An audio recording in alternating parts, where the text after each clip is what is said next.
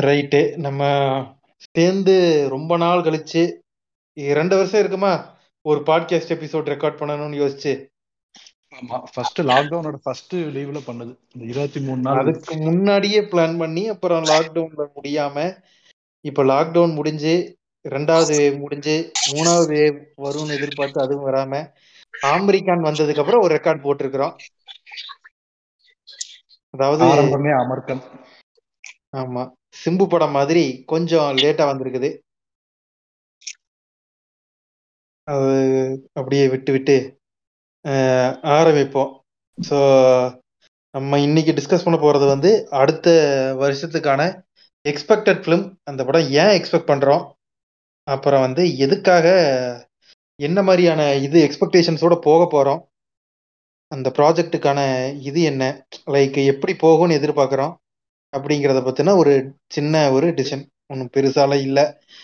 So அதுக்கு முன்னாடி இன்னைக்கு பாட்காஸ்ட்ல இருக்கிறது வந்து மிஸ்டர் வெட்டி, ட்ரிபிள் எஸ் நானு, அப்புறம் இந்த பாட்காஸ்டின் ஓனர், டைரக்டர், எடிட்டர், ப்ரொடியூசர் எங்களுக்கு ஃபன் பண்ணக்கூடிய ஆக்சுவலா அவருதான் ஃபர்ஸ்ட் இத பேசி அவர் நம்ம இன்ட்ரோடியூஸ் பண்ணிருக்கோம். பரவாயில்ல இருக்கட்டும். அண்ணாத்த இப்படி எல்லாம் சொன்னா நமக்கு அமௌண்ட் வரும் அப்படிங்கறதுனால பல கோடிகளுக்கு அந்த மாதிரியா? ஆமா. அண்ணாத்தைக்கு ஒரு இன்ட்ரோடக்ஷனை கொடுத்து விட்டு ஆரம்பிப்போம். ஸோ. ரைட்டு. ஸோ ஆர்டர் எப்படி போலாம் அப்படின்னா, பெரிய ஹீரோஸ், பெரிய டைரக்டரு அவங்களோட படத்தை பத்தி பேசிட்டு, அப்புறம் அண்டர் ரேட்டடு வேற ஏதாச்சும் படம் விட்டு போயிருக்குதா அப்படின்னு பார்க்கலாமா? இல்ல வரதுக்கு முன்னாடி அண்டர் ரேட்டடா? செல்வா சார் படமா? அப்படி இல்ல. உங்களுக்கு வந்து எந்த படம் ஃபர்ஸ்ட் அண்ட் ஃபோர்மோஸ்ட் இதுதான் அடுத்த வருஷத்துல நான் பார்க்க ரொம்ப வெயிட் பண்ணிட்டு இருக்கிற முதல் படம் அப்படின்னு ஒரு படத்தை சொல்லிட்டு அதுக்கப்புறம் போவோமா? அப்படியே. Okay. ஒரு ஃபர்ஸ்ட் எக்ஸ்பெக்டேஷன்னாலே நமக்கு வந்து ஆஹ், ஏதோ ஒரு ஒரு ஒரு இது மேலதான் ரொம்ப ஹையா இருக்கும். அதுதான் எக்ஸ்பெக்டேஷன். மத்ததெல்லாம் வரும். அதுல நான் இதை எக்ஸ்பெக்ட் பண்றேன்றது அந்த ரேங்கிங் மாதிரி ஃபர்ஸ்ட் எடுத்தோன்னே போலாம். ஆப்வியஸா எனக்கு வந்து வலிமை தான். அதுல தான் நான் ரொம்ப எக்ஸ்பெக்டேஷன் வச்சிருக்கேன். ஆஹ் வந்து ஒரு முன்னாள் தலைக்கண்ணி அது வந்து இன்னும் அந்த அந்த ரத்தம் ஜீன்ஸ்ல ஓடிக்கிட்டு தான் இருக்கு. இதுல இப்ப மிஸ்டர் வெட்டி உங்களை இந்த இந்த பாட்காஸ்ட் வந்து விளக்க வேண்டிய நேரம் சொல்லாதீங்க. நீங்க ஒரு ஆமை. முன்னாள் ஆமை ஆமை வந்து சொல்றீங்க. ஆமா ஓடுகள். உதிர்த்து வெளியில வந்த ஒரு ஆமை. ஓட- ஓட. திருப்பி மாட்டிக்கிறதா ஓட எடுத்து திருப்பி மாட்டிக்கிறதா இல்ல வேண்டாமான்றது வந்து இந்த படத்தை தான் தெரியும். ஆல்ரெடி வந்து சுத்தமா ஆஹ், என்ன சொல்றது வெறுத்து தான் போயிட்டேன். ஏகேவோட சீதாவோட கூட்டணியால் வெறுத்து ஆமா ஓட்ட கழட்டி வச்சிருக்கீங்க. நம்ம ஆஃப் டாபிக் போற மாதிரி இல்ல பரவாயில்ல நான் சொல்றேன். என்னன்னா நான் ஏன் வந்து ஃபீல் என்ன ஃபீல் பண்றேன்னா ஏகே வந்து ஒரு ரெஸ்பான்சிபிள் ஒரு ஆக்டர் மாதிரி எனக்கு தெரியல. அவ்வளோ ஒரு ஃபேன் பேஸ் வச்சுட்டு அந்த ஃபேனுக்கு நம்ம ஏதாச்சும் ஒன்று பண் நல்ல ஒரு கண்டென்ட் கொடுப்போம்.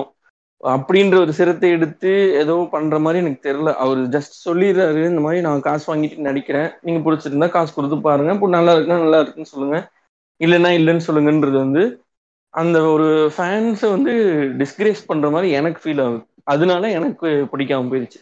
இவ்வளோ இது பண்ணோம் நாங்க இவ்வளோ சிரத்தை எடுத்து ஃபாலோ பண்றோம். நீ ஏன் நீங்க ஏன் அதெல்லாம் பண்றீங்கன்னு கேக்குறீங்க கரெக்டு பட் நீங்க ஏதாச்சும் ஒரு எஃபர்ட் போடலாம்ல. அந்த எஃபர்ட் போடுறத அதை வந்து பைபாஸ் பண்றதுக்கு அதுக்கு ஒரு நியாயம் கற்பிக்கிறதுக்கு இந்த வேலையெல்லாம் பாக்குற மாதிரி எனக்கு நான் அப்படிதான் அதை எடுத்துக்கிறேன். எனக்கு ரசிகர் பண்றோம் வேண்டாம் இது வேண்டாம் அது வேண்டாம் என்ன ப்ரைஸ் பண்ணாதீங்க. நீங்க ஏன் ஃபாலோ பண்றீங்க? இதெல்லாம் சொல்றது வந்து நான் பெருசா எதுவும் பண்ண மாட்டேன். நீ பெருசா எதுவும் பண்ணி எக்ஸ்பெக்ட் பண்ணாத என்கிட்ட இருந்து அப்படின்ற மாதிரி தான் நான் நான் அதை எடுத்துக்கிறேன். அதனால எனக்கு அந்த ஓமை சி, ஆமை ஓட்டை உடைச்சிட்டு வெளியில வந்ததுக்கு ரீசன் அதுதான். ஆனா நிறைய பேர் வந்துட்டு அதுதான் பிடிச்சிருக்கு. ரொம்ப ஜெனியூனா ஒரு ஆக்டரா என்ன ரொம்ப எல்லாம் தாங்காதீங்க. நான் சும்மா ஒரு இதை நான் அக்செப்ட் எனக்கு பண்ணிப்பேன். எப்பன்னா நீனும். இதை நான் அக்செப்ட் பண்ணிப்பேன். எப்பனா நீனும் என்னை மாதிரி ஒரு முப்பதாயிரம் நாற்பதாயிரம் சம்பளத்துக்கு வேலை பார்த்துருந்தேன்னா நான் அக்செப்ட் பண்ணிப்பேன். உங்களுக்கு மார்க்கெட் வேல்யூன்றதே என்- எது? ஃபேன் ஃபாலோயிங் வச்சு தான் இத்தனை பேர் பார்ப்பாங்க. இத்தனை பேர் வந்து உங்களுக்கு ஃபேன்ஸாக இருக்காங்க. ஒரு பெரிய ஓப்பனிங் இருக்குன்றதே வந்து இந்த இதை பேஸ் பண்ணி தானே அப்போ அப்போ ஏகே வந்து இப்படி பண்ணலாம்ல? எனக்கு எதுக்குங்க இவ்வளோ சம்பளம்? எல்லாரும் நான் என்ன நடிக்கிறேன்? வரேன் போறேன். எனக்கு வரத்துக்கு எவ்வளவு எவ்வளவு பெட்ரோல் ஆக போகுது? தங்குறதுக்கு நீங்க கொடுக்குறீங்க. சாப்பாடு நீங்க கொடுக்குறீங்க. நடிக்கிறது ஏதோ ஒரு நாளைக்கு ரெண்டாயிரமோ மூணாயிரமோ அப்படி அப்படி சொல்லலாம்ல. நைஸ் இந்த பாயிண்ட் ஆஃப் நான் யோசிச்சதே இல்ல. அப்படி. எனக்கு அதுதான் வந்து. எனக்கு எனக்கு வந்து எப்போதுமே ஒரு காண்டு இருக்கும். இவ்வளோ வேலை பார்க்குறாங்க இவ்வளோ கஷ்டப்படுறாங்க. பட் நம்ம ஒரு சாதாரண ஆளுங்களோட சேலரி இவ்வளோ கம்மி.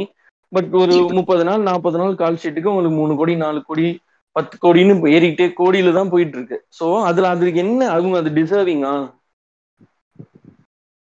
அப்படின்றதுதான். ஸோ இவ்வளோ ஒரு பிஸ்னஸ் வேல்யூ இருக்கு இவ்வளோ இருக்கு. நான் நடிக்கிறேன் காசு வாங்குறேன் போறேன்னா நீ என்ன கம்மி காசா வாங்குற? அந்த காசை உனக்கு எப்படி கொடுக்குறாங்க? எங்களை வச்சு தானே கொடுக்குறாங்க? அந்த ஒரு ஆதங்கம் தான் ஸோ ஆப்வியஸா ஒரு ஒரு ஒரு ஆக்டர் ஒழுங்கா பண்ணலை அப்படின்னா நம்ம ஆப்வியஸா அவங்க மேல நம்ம குற்றம் சாடலாம். ஏன் இந்த கதை இந்த கதையை கேட்டு நீ அஸ்வின் மாதிரி தூங்கி இருக்கலாம்ல ஏன் முழிச்சிருந்து அக்செப்ட் பண்ணேன்னு நம்ம கேட்கலாம். நம்ம கேட்கறதுக்கு எல்லா உரிமையும் இருக்கு. சும்மா அவங்க வந்து வாயில உதறி தள்ளிட்டு போக முடியாது. நான் காசு வாங்கிட்டு நடிக்கிறேன் இஷ்டம் தான் பாரு பார்க்காதுன்னு சொல்ல முடியாது. அந்த மாதிரி சொல்றவங்களா இருந்தா அவங்க சம்பளத்தை குறைச்சிக்கணும். ஸோ ஆப்வியஸா யாரும் கேட்க. மாட்டாங்க. இது வரைக்கும் இந்த மாதிரி இந்த சைட் ஆஃப் ஆர்குமெண்ட் நான் கேட்டதே இல்லை. நானுமே கூட அவன் பண்றது எப்போதுமே அப்ரிஷியேட் தான் செலவு பண்ணிட்டு இருந்தேன். இல்ல இது வந்து. மட்டும் இல்ல எல்லாருக்குமே அதுதான். அவங்க வந்து உதறி தள்ளுறது யாரும் இல்ல. அட்லீஸ்ட் இவன் ஜென்யூனா ஒத்துக்கிறான். அதனால இவனை நம்ம ஸ்ட்ரைட்டாவே ஸ்ட்ரைட் ஃபார்வர்டா சொல்லலாம் இவரை. நைஸ் நைஸ் நைஸ் அடுத்து நீங்க வந்துடலாம். பச்சை நீங்க சொல்லுங்க நான் வரேன். நான் யோசிச்சுட்டு இருக்கேன் நீங்க சொல்லுங்க. ரைட்டு நான் சொல்லணும்னா அஃப்கோர்ஸ் ஆண்டவர் ஃபேனு ஆண்டவர் படம்லாம் வரும்னு விக்ரம். இனி ஒரு படம் வரும் அப்படின்னு நான் இன்னும் என்ன சொல்றது? அந்த எதிர்பார்ப்பை எல்லாம் விட்டு தள்ளி விட்டு இப்பதான் ஓகே கடைசியா ஒரு படம்டா அப்படிங்கிற மாதிரி விக்ரம் தான் நம்ம வெயிட்டிங் போயிட்டு இப்படி சொல்றீங்க? பிக் பாஸ் போய் ஆமா, நான் பாக்குறீங்களே. அதான் தோணுச்சு. நீங்க இவ்வளவு ஆண்டவர் கண்ணியா இருந்தீங்கன்னா நீங்க பிக் பாஸ் வார வாரம் பார்த்தே ஆர்கஸ்ட் அடையலாமே எதுக்கு வருஷ கணக்கா பிக் பாஸ் வார வாரம் பார்த்தா கூட அதுல வந்து you are seeing the person Kamal person கமலை விட as an actor as an cine personality அந்த ஒரு இதுதான் நமக்கு அவர்கிட்ட ரொம்ப ரொம்ப பிடிச்சது. அரசியல்ல. மையத்துல இருக்கிறதுக்கு நமக்கு ஒண்ணு விருப்பம் இல்லைன்னு வச்சுக்கோங்க அது ரெண்டாம் பட்சம். நமக்கு ரொம்ப பிடிச்சது அந்த இந்த என்ன சொல்றது? ஃபிலிம் பர்சனாலிட்டி இன் ஹிம் ஆக்டராகவும் டைரக்டராகவும் ப்ரொடியூசராகவும் ஸோ ஒரே ஒரு ஒரே ஒரு சின்ன வன்மத்தை கக்கிரட்டுமா? கக்கி இருப்பா கமல் தனுஷ் ஏஆர் ரஹ்மான்லாம் ரியல் லைஃப்லயும் தன்னடக்கத்தோட இருக்கிற மாதிரி ஆக்டிங் தானப்பா விட்டுட்டு இருக்காங்க படத்துல இருக்கிறத விட is a better actor on stage தான் நான் சொல்லுவேன். இல்ல அந்த அந்த லிஸ்ட்ல வந்து கமலை அடிச்சிடலாம். தன்னடக்கமா இருக்கிற மாதிரி எனக்கு தெரியல. அப்படியா? ஆனா அட்லீஸ்ட் தனுஷ் ரஹ்மானாவது நீங்களா ஃபீல் பண்ணிருக்கீங்க தனுஷ் தனுஷும் விஜய் சேதுபதி. ஏஆர் ரகுமான் விஜய் சேதுபதி எல்லாம் அந்த இதை தாண்டிட்டாரு. அந்த த்ரெஷோல்டு தாண்டிடுச்சு. அதுக்கு முன்னாடி தான் வந்து பேச் தன்னடக்கமா இருக்கிற மாதிரி இப்பெல்லாம் வந்து கண்டதையும் பேச வேண்டியது அந்த மாதிரி ஆயிட்டாரு. எனக்கு- எனக்கு வந்து கமல்ல வந்து ரொம்ப பிக் பாஸ் வந்து எனக்கு பிடிச்சி பிடிக்கும். ஏன்னா அது ஒரு சைக்கலாஜிக்கல் வார்ஃபேர் மாதிரி நான் பார்ப்பேன். ஒரு ஹியூமன் மைண்ட் எப்படி யோசிக்குது? ஒரு வேலை இல்லாம எதுவுமே இல்லாம ஒரு இடத்துல உங்களை நீங்க வந்து என்ன சொல்றது டைவர்ட் பண்ணிக்கிறதுக்கு எந்த ஒரு ஆப்பர்ச்சுனிட்டியுமே இல்லை. ஒன்று அவங்க கூடலாம் நீங்க பேசணும். இல்லை அங்கே நடக்கிறதுக்கு ரியாக்ட் பண்ணணும். அப்படின்ற மாதிரி அது ஸ்கிரிப்டடா இல்லையான்னு எனக்கு தெரியாது. பட் ஸ்கிரிப்டடா இல்லாம இருந்துச்சுன்னா அதை நீங்க நினைச்சு பாருங்க. வேற லெவல்ல இருக்கும் அது. உங்க மைண்டுக்கு அகேன்ஸ்டா நீங்களே விளாட்ற மாதிரி இருக்கும். அதர் பீப்புளோட தாட்ஸ் உங்களுக்கு நிமிஷத்துக்கு நிமிஷம் ஸ்ட்ராட்டஜிஸ் மாறும். அது ஆக்சுவலா ஸ்ட்ராட்டஜினே சொல்ல முடியாது. அந்த எமோஷன்ஸ் அவங்க எப்படி ரியாக்ட் பண்றாங்க அந்த ஹியூமன் ரியாக்ஷன்ஸ் அன்பிரடிக்டபிளா இருக்கும். அந்த மாதிரி ஒரு கேம் ஷோ எனக்கு பிடிக்கும். நான் ஒரு ஒரு கேரக்டரையும் அனலைஸ் பண்ற மாதிரி தான் பார்ப்பேன். அந்த இது ஃபர்ஸ்ட் சீசன் நல்லா போச்சு. இந்த எப்ப இந்த மையம்ன்ற கான்செப்ட்லாம் அந்த ஆண்டவர் யூனிவர்ஸ்ல வந்துச்சோ அப்பையில இருந்து அந்த ப்ரோக்ராம் தெரிஞ்சாயிடுச்சு வந்துட்டு இந்த வடிவேல் காமெடி வரும்ல ஆஹ் இந்த கல்யாணத்தை நிப்பாட்ட போவாங்களே பாஸ் இங்கிருந்து ஏறி குதிச்சா சமைக்கிட்டு வந்துரும். இங்கிருந்து ஏறி குதிச்சா சமைக்கிட்டு வந்துரும். அதே மாதிரிதான். நீங்க என்ன நடந்தாலும் சரி என் வாழ்க்கையில பாத்தீங்கன்னா நான் அஞ்சாவது படிக்கும் போது டிஃபன் பாக்ஸ் திறக்கும் போது அங்க ஆரம்பிச்சு எது நடந்தாலும் இப்போ எக்ஸாம்பிள் ஏதோ ஒன்று சொல்லுங்களேன். ஒரு இன்சிடென்ட் சொல்லுங்களேன். இல்ல ஒரு வேர்ட் சொல்லுங்க. அண்ணாத்த ஏதாச்சும் ஒரு வேர்டு சொல்லுங்க. நம்பிக்கை. நம்பிக்கை. நம்பிக்கைன்றதெல்லாம் ரொம்ப இது. நான் என்ன சொல்றேன்? ஒரு டெய்லி லைஃப்ல இருக்க ஏதோ ஒரு திங்ஸ் ஏதோ காமனா ஒரு காமன் மேனுக்கு நடக்கிற ஏதாச்சும் ஒண்ணு சொல்லுங்கன்ற பங்க்சுவாலிட்டி பங்க்சுவாலிட்டி அப்படின்னா பஸ் மிஸ் நான் ஆயிடுச்சு. வந்து- நான். கண்டென்ட் கொடுக்குறேன். பஸ் மிஸ் ஆயிடுச்சுங்க. பஸ் மிஸ் ஆயிடுச்சு. நான் இது மாதிரி தான் கேட்கிறேன். இப்ப பஸ் மிஸ் ஆயிடுச்சுன்றது வந்து எல்லார் லைஃப்லயும் ஏதோ ஒரு இன்ஸ்டன்ஸா நடக்கிறது தான் இப்ப அந்த பிக் பாஸ்க்குள்ள ஏதோ ஒரு பேச்சு வருது. பஸ் மிஸ் ஆயிடுச்சுன்னு ஒரே ஒரு வார்த்தை எவனோ ஒருத்தர் தெரியாம சொல்லிட்டான்னு வச்சுக்கோங்களேன் வந்துருவாரு சனிக்கிழமை. ஆஹ் நீங்க பஸ் மிஸ் ஆனதை பத்தி பேசணும் தான் எனக்கு ஒண்ணு தோணுச்சு. அப்படின்னு சொல்லி அவர் பஸ் எப்ப இப்பெல்லாம் மிஸ் பண்ணாரு ஏன் மிஸ் பண்ணாரு அது இதெல்லாம் அது யாரு கேட்டா?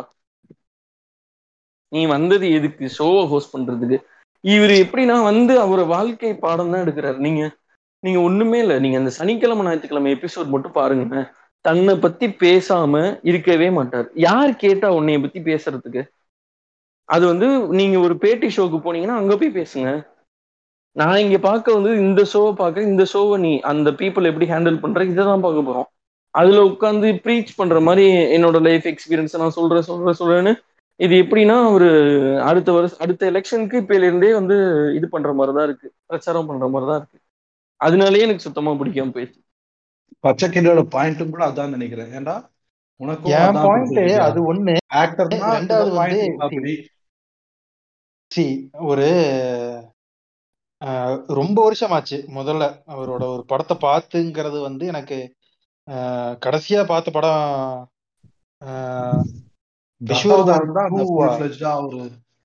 ஐ திங்க் விஸ்வரூபம் டூ தான் கடைசியா பார்த்தது. அதுவும் கொஞ்சோண்டு ஒரு டிசப்பாயிண்டட் தான். அதுக்கு பட் ஓகே ரொம்ப டிசப்பாயிண்டட்னு சொல்ல மாட்டேன். டிசப்பாயிண்டட் பட் இருந்தாலும் பரவாயில்ல அப்படிங்கிற மாதிரியான ஒரு இதுல தான் போயிருந்தது அந்த படம். ஃபர்ஸ்ட் பார்ட் கம்பேர் பண்ணும்போது அதுக்கு முன்னாடி படம் எடுத்து பார்த்தோம்னா நமக்கு விஸ்வரூபம் டூக்கு முன்னாடினா தூங்காவனம்னு நினைக்கிறேன். நீ பாரு எவ்வளவு கேப் இந்த பத்து வருஷத்துல an uh, Rajini Kamal fan அப்படிங்கும்போது தலைவர் வந்து கடைசிக்கு ரெண்டு வருஷத்துக்கு ஒரு தடவை படமாச்சு கொடுத்துட்டு இருந்தாப்ல இவர் படம் கொடுத்தே எனக்கு இந்த பத்து வருஷத்துல ஞாபகமே இல்ல. விஸ்வரூபமும் உத்தம வில்லனு இப்போ இது அவ்வளவுதான். ஸோ அதனால லாங் வெயிட்டட் மூவி எப்படியாச்சும் வரணும். அண்ட் மோர் ஓவர் இவன் வந்து ஒரு ஆண்டவர் கன்னிங்கிறதுனால லோக்கி ஒரு ஆண்டவர் கன்னிங்கிறது அப்புறம் அது ஒரு எக்ஸ்பெக்டேஷனை தூக்கி கொடுத்துருச்சு. அதே மாதிரி இன்னும் நிறைய விஷயம் இருக்கு படத்துல. நமக்கு பகத் ஃபாசில் பகத் ஃபாசிலு விஜய் சேதுபதி. அப்புறம் Kalidas. Jayaram Naren it is an star cast movie so getting ready for it பார்க்கலாம். இதுல எனக்கு வந்து கண்ணு முன்னாடி வந்து போகுமா இல்லையா? அந்த டெம்ப்ளேட் என்னன்னா இவரு சொல்ற ப்ளூ சட்டை மாறன் சொல்றதுதான் வருது. இத்தனை பேரை தூக்கி எடுத்து போட்டுக்கிறாங்க. கேரளால ஓடணும்னு கேரளால இருந்து ஒருத்தனை இங்க இருந்து ஓடணும்னு அங்க இருந்து ஒருத்தனை எல்லாத்தையும் தூக்கி போட்டுட்டு அவனுக்கு இன்ட்ரோடக்ஷனுக்கு பத்து பத்து நிமிஷம் ரெண்டு ரெண்டு நிமிஷம். அவன் வந்து ஒரு அவன் ஒரு பாவலை காமிச்சு உள்ள வந்து இதெல்லாம் எல்லாத்துக்கும் பேரு எல்லாத்துக்கும் பேக்ரவுண்ட் எல்லாம் சொல்லி முடிக்கிறதுல பாதி ஆஃப் போயிடும் அப்புறம் ஒரு பிரச்சனை ஏதாச்சும் ஒன்று காமிச்சு அதை முடிச்சிருவாங்க. இது என்ன அப்படின்னு அவெஞ்சர்ஸை ஓட்டுவார் தலைவர். ப்ளூ சட்டை. அது அது மாதிரி நடந்துருமோன்னு எனக்கு தோணுது.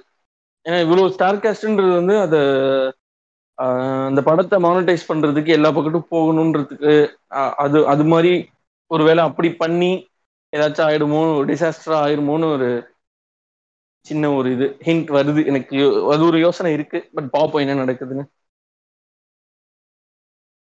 I still believe in director என்னன்னா நீங்க இவனுக்கெல்லாம் என்ன ஒரு முப்பது செகண்ட் ஒரு பில்டப் கொடுத்துருவாங்களா அதிகபட்சம் காளிதாஸ் ஜெயராமுக்கும் நரேனுக்கும்.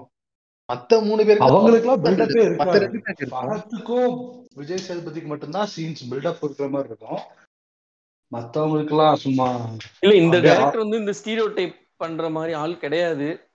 சும்மா பில்டப். கொடுத்து இது பண்ணி அந்த மாதிரி எனக்கு தெரியல. கதை சம்பந்தப்பட்ட பில்டப்பா அந்த அந்த ஏதோ ஒரு சீனா இருந்தாலும் அது ஏதோ ஒரு ப்ராக்ரஷனுக்கு நெக்ஸ்ட் ஆக்டுக்கோ இல்ல ஏதோ ஒரு இதுக்கு தான் அது மூவ் ஆகும். தேவையில்லாம திணிக்க மாட்டாங்கன்னு இருக்கு. இதுல ஆண்டவரோட இன்டர்வென்ஷன்ஸ் எவ்வளவு இருக்குன்னு எனக்கு தெரியல. அவர்தான் தன் குலத்தி promotions குலத்தித்தனத்தை காமிச்சு இது பண்ண அது பண்ணு ஏதாச்சும் சொல்லுவாரா? அப்படின்றது இதுல எதுவும் இருக்காதுன்னு நினைக்கிறேன். அவரு கொஞ்சம் பட்டுட்டாரு. அவரோட எல்லா இன்டரப்ஷன்ஸும் ஓவரா ப்ரூவ் பண்ணி பட்டுட்டாருன்னு நினைக்கிறேன். ஆனாலும் ஆண்டவர் இஸ் நெவர் ப்ரெடிக்டபிள் ஸோ அது போக இந்த விக்ரம் ஃபர்ஸ்ட் பார்ட்டோட கண்டினியூஷன் அண்ட் கமல் இதுல வந்துட்டு பிளைண்டு இந்த மாதிரி ஸ்பெகுலேஷன்ஸ் எல்லாம் எப்படி? How do you இல்ல. people- அது வாய்ப்பே இல்ல பிளைண்ட் மாதிரி தெரியலப்பா. ஏன்னா அதுக்கு பேர் என்னது? நம்ம பர்த்டேக்கு ஒண்ணு விட்டாங்களே கிளிம்ஸ் டீசர் ஆமா. அதுல அதுதான் பார்க்கும்போது அதுல அதுல பாக்கும்போது வந்துட்டு பார்த்தோன்னா கரெக்டா அவர் அந்த. புல்லட். ஆறு புல்லட் முடிச்சதுக்கு அப்புறம் தான் ஓபன் பண்றாருங்கிற மாதிரி ஒருத்தன் போட்டிருந்தான் டீ கோட் பண்ணி. அந்த டேர்டெவில் டேர்டெவில் தான் கண்ணிகளையா விட்டு தொலைங்கியா? வருவோம் வருவோம். சரி நீ சொல்லுப்பா. எனக்கு வந்துட்டு தலைவர் படம் இல்லாதனால அடுத்த ஒரே இது வந்துட்டு விக்ரம் தான் இருந்துச்சு விக்ரம் வந்துட்டு நீ ஆல்ரெடி சொல்லிட்ட அதனால Ponniyin Selvan. Maniratnam is. Over rated ப்ரோன்னு ஒரு. அதெல்லாம் ஒண்ணும் கிடையாது நீ போய் உட்கார்றா ஓரமாங்கிற மாதிரி ஒரு படம் எடுத்து. நம்மளும் போட்டுருவோமா பிரிங்கிங் பேக் அது இந்தியன் சினிமாஸ் க்ளோரி அது. ஆமா மணிரத்னம். கொஞ்சம் அதுக்கு இப்படி போடலாம். Taking Tamil literatures glory to the world தெலுங்குல பிசினஸ் ஆகாது பிரதர் அதுதான் பிரச்சனை. அதுதான் பிரச்சனை. ஸோ எனக்கு வந்துட்டு ரொம்ப straight ஃபார்வர்டா Ponniyin Selvan for two reasons ஒன்று மணிரத்னம். இன்னொன்று இந்த கிராண்டியர் எப்பிக்க கொஞ்சம் அந்த எப்பிக்னஸ் செலவுல மட்டும் இல்லாம உணர்ச்சி பூர்வமாகவும் கடத்துற ஒரே ஆள் இந்தியாவில் மணிரத்னம் மட்டும்தான். அதனால ஸ்டோரியும் சரி அவரோட கெரியருக்கும் சரி மணிரத்னம் யாருன்னு ப்ரூவ் பண்ண வேண்டிய நேரம். கண்டிப்பா. திரும்பி வந்து அந்த மார்டின் ஸ்காட்சஸ் இது எடுத்தார்ல? Irish Irishman. மேன் அந்த. மாதிரி இந்த ஜெனரேஷனுக்கும் நான் தாண்டா ராஜான்னு காட்ட வேண்டிய ஒரு படம்னு நினைக்கிறேன். அதை காட்டிட்டு ரெண்டு படமும் எடுத்து முடிச்சுட்டு அவரு ஒதுங்கிடணும் எனக்கு என்னன்னா இந்த படத்துல சி மணிரத்னம் கிராண்டியரா எடுத்த ஒரு படம்னு யோசிச்சா எனக்கு டக்குன்னு எதுவும் ஸ்ட்ரைக் ஆகல. எனக்கு ராவணன் அது தேவையில்லையே. கிராண்டியரா எடுக்கிறது தான் நமக்கு இவர் இருக்காரு. தென்னகத்தின் Steven Spielberg two point zero ஆ. இன்னொரு ஐநூறு கோடி கொடுத்தோம்னா சிறப்பா செஞ்சு ப்ரொடியூசர் அதுல Producer எதுவும் கமிஷன். போடுவாரோ ப்ரோ அவரு? பின்ன இல்லையா இந்த சிவாஜி பாட்டுக்கு இந்த கண்ணாடி விக்கிற கடையிட்ட கமிஷனு நான் உங்க கடையில கண்ணாடி வாங்குறேன். அப்படின்றது. பெயிண்ட் அன்னியன்ல பெயிண்ட் கடைங்கள்ட்ட கமிஷன் வாங்குறது. இந்த மாதிரி வேலையெல்லாம் பாப்பாருன்னு நினைக்கிறேன் அவரு. அதனாலதான் செலவு கணக்கு இப்படி காட்டுறாரு. இல்ல அவங்களும் வந்து ப்ரொடியூசர் சைடும் வந்து கருப்பெல்லாம் வெள்ளையா மாத்துறதுக்கான வேலையா இருக்குமோன்னு தோணுது. இல்ல இல்ல. இப்போ சங்கரை விடுங்க. நான் என்ன சொல்றேன்னா மணிரத்னம் ஒரு கிராண்டியரா ஒரு படம் எடுத்து எனக்கு தெரிஞ்சு ஹிட் ஆனது அப்படின்னு எதுவுமே இல்லை. எனக்கு எமோஷன்ஸ் கூட கனெக்ட் பண்ணி ஒரு படம் பண்ணாத மணிக்கு ஹிட்டு அது இருவரு கன்னத்தில் முத்தமிட்டால் தளபதி நாயகனு அஞ்சலி எல்லாமே பாத்தீங்கன்னா plays with the emotion he hits the right park. அதனால வந்து அவரோட எல்லா படமும் இமோஷனல் இமோஷனல் பீயிங்ஸ் டச் பண்றதுதான் அவரோட எல்லா படமுமே. ஒர்க்காவுல சிலதெல்லாம் கடல்லாம் கருமாந்திரத்துக்கு இருந்துச்சு. எல்லா படமே அவருக்கு வந்துட்டு அந்த இமோஷனல் தான். கண்ணத்தில் எனக்கு லைட்டா கடல் எனக்கு காற்று வெளியிடை கண்ணமா தான் ஒர்க் அவுட் ஆகல. காற்று வெடியிலே நீ எப்படி பாக்கணும்னா மாதிரி உனக்கு படம் பார்க்க செலுத்துறேன்னு நினைக்காத. நானும் தியேட்டர்ல போய் உட்காந்து சரி காந்தாயிட்டு வெளில வந்த படம். பட் போன லாக்டவுன் டைம்ல பாத்துட்டு இருந்தேன். நீ அந்த பாகிஸ்தான்ல இவன் போற போர்ஷன்ஸ் எல்லாம் இருக்குல்ல? இவன் கேப்சர் ஆகிருக்கான்ட்டு திருடிட்டு ஜெயில விட்டு வெளில அதெல்லாம் ஸ்கிப் பண்ணிடு. வெறும் இவங்க இடத்துக்குள்ள போர்ஷன்ஸ் மட்டும் பார்த்தேன்னா கரெக்டா ஒர்க் அவுட் ஆகுது. நடுவுல இந்த இந்த கருமாந்திர போர்ஷன்ஸ் மட்டும் இக்னோர் பண்ணிட்டேன்னா அது செமையா இருக்கு அந்த படம். character ரோஜாவா? இல்ல இல்ல. இது காற்று வெளியிடை. காற்று வெளியிடையா அதை நான் பார்க்கவே இல்லை. காற்று வெளியிடையும் பார்க்கல இந்த ஓகே கண்மணி. அதுவும் நான் பார்க்கல.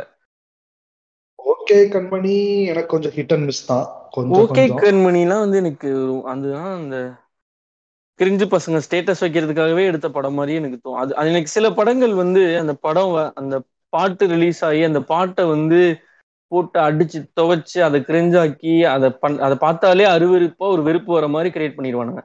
இந்த மூணு படமும் அப்படிதான் இந்த ஓகே கண்மணியும் அப்படிதான். இது ரெண்டுமே வந்து எனக்கு வந்து அதை பார்க்கணுன்ற ஆசையே போயிடுச்சு. அவனுங்க இப்போ அந்த பாட்டை வச்சே பில்டப் கொடுத்து இவனுங்க அந்த பாட்டை போட்டு அடி அடி அடிச்சு துவைச்சு நான் இன்னமும் மூணு படமும் நான் ஃபுல்லா பார்த்தது இல்ல ஆஹ் இந்த ஓகே கண்மையை நம்ம பார்க்கணும்னு ஆசைப்பட்டதும் இல்ல.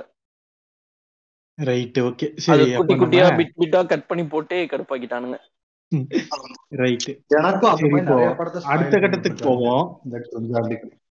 ஓகே நம்ம இப்ப என்ன பண்ணுவோம்னா அண்ணாத்து நீங்க சொல்லுங்க. ஹீரோ வைஸ் போலாமா? இல்ல வைஸ் போலாமா? ஒரு ஒரு ஹீரோ வைஸ் போலாம். அது நல்லா இருக்கும். ஒரு ஒரு ஹீரோ அவங்களோட அடுத்த மூவிஸ் என்ன அதுக்கு நம்மளோட எக்ஸ்பெக்டேஷன்ஸ் என்ன அப்படின்றத பார்க்கலாம். சோ ஆமை பத்தி பேசினதுனால் அணிலை விட்டு வைக்க முடியாது. விஜய் அண்ணா படம் தளபதி பீஸ்ட் விஜய் நான் கண்டிப்பா நான் வந்து எதிர்பார்க்கிறேன். ஏன்னா எக்ஸ்பெக்டேஷன்ஸ் என்ன பீஸ்ட் பத்தி? நல்லாவே இருக்கும் அப்படின்னு நான் எதிர்பார்க்குறேன். ஏன்னா விஜய் வந்து ரீசெண்ட் டேஸ்ல வந்து மற்ற நடிகர்கள் மாதிரி சும்மா உருட்டிட்டு இருக்காம நல்ல கதையா சூஸ் பண்ணி அவரோட பார்ட் எப்படி இருக்கும்? எனக்கு இப்ப வந்து விஜய் வந்து நடிப்புல சிறுத்தை எடுத்து நடிக்கிற மாதிரி எனக்கு தோணுது. சும்மா வந்து வாங்கண்ணா நாங்கண்ணா பண்றீங்கண்ணா ஆ அப்படின்னு செய்யாம நல்ல டிஃப்ரெண்டான எமோஷன்ஸை வெளியில கொண்டு வர்றது புது மேனரிசம்லாம் ட்ரை பண்றது அந்த மாதிரி ஆக்டிங் சைடு அவர் வந்து ஜம்ப் ஆயிருக்கிற மாதிரி எனக்கு தோணுது. அது இல்லாம நெல்சன் கிட்ட வந்து நல்ல எக்ஸ்பெக்டேஷன் இந்த டாக்டர்ல இருந்து ஒரு பெரிய டீம் அவர் எப்படி ஹேண்டில் பண்றாரு? இப்படி இந்த படமும் வந்து கண்டிப்பா வந்து ஒரு மிக்சட் ஜானரா தான் இருக்கும்னு நான் எதிர்பார்க்கிறேன். ஒன்று காமெடி அண்ட் சம்திங் இருக்கும். இல்லை வேற ஏதாச்சும் ரெண்டு ஜேனர் மிக்ஸ் பண்ணி ரொம்ப என்டர்டெய்னிங்காக கமர்ஷியலாக இருக்கும்னு தான் எதிர்பார்க்குறேன். அதனால மச் ஆன்டிசிபேட்டட் மூவியாக தான் இருக்கு பீஸ்ட் ரைட் எனக்கும் ஆன்டிசிபேஷன் இருக்கு. அஹ் குறிப்பா இந்த ஒரு போஸ்டர் ஒன்று விட்டாங்கல்ல. நம்ம வி- விஜய் வந்து என்னமோ கீபோர்டு வாசிப்பாரா? இல்ல ட்ரம்ஸ் வாசிப்பாரா? அதுல யாருமே எனக்கு பார்க்கல. எனக்கு வந்து இந்த ஷார்ட் அஹ் ஸ்கோப் வச்சு அது ஒன்று மீமாச்சுல அந்த போஸ்டர் தான் ஞாபகத்தில் இருக்கு. இல்ல இல்ல. இதுல என்னன்னா அந்த போஸ்டர்ல பாத்தீங்கன்னா நீங்க நம்ம டாக்டர் படத்துல வந்த அந்த கிளி பகாலி அவனுக்கு ரெண்டு பேர் இருப்பாங்க. அப்புறம் நீங்க இது சொல்றீங்க அது வந்து ஆமா அது போஸ்டரா வரல ஒரு ஒரு ஆஹ் இந்த போஸ்டர் இந்த சென்ஸ் நான் எப்படி நினைச்சேன் இந்த ஷூட் போட்டு ஷூட்டிங் அதுல மாதிரி ஷூட் ரேப் பண்றதுக்கு போட்டிருந்தாங்க. ரேப்பிங் அப். டுடேன்றதுக்கு ஆமா சோ பாத்தீங்கன்னா அதுல எல்லா காமெடியன்ஸும் இருப்பாங்க. சோ அதனால எனக்கு வந்து என்னன்னா எக்ஸ்பெக்ட் தட் காமெடி எலிமெண்ட் ஒன்னு ரெண்டாவது வந்து இது ஒரு லாங் அவைட்டட் நான் ஆக்சுவலா வந்து நான் புலி படத்துக்கு ரொம்ப ரொம்ப எக்ஸ்பெக்ட் பண்ணேன். எப்போ அந்த டீசர் வந்ததோ அப்பவே படத்தோட எக்ஸ்பெக்டேஷன் எல்லாம் தூக்கி குப்பையில போடுற மாதிரி ஆயிப்போச்சு ஏன்னா சிம்பு புளிய தேவன் ஒரு புதருக்குள்ள தூக்கிட்டு போனோனையா இல்லைங்க. டீசரை பார்த்த உடனே டென்ஷன் ஆயிடுச்சு.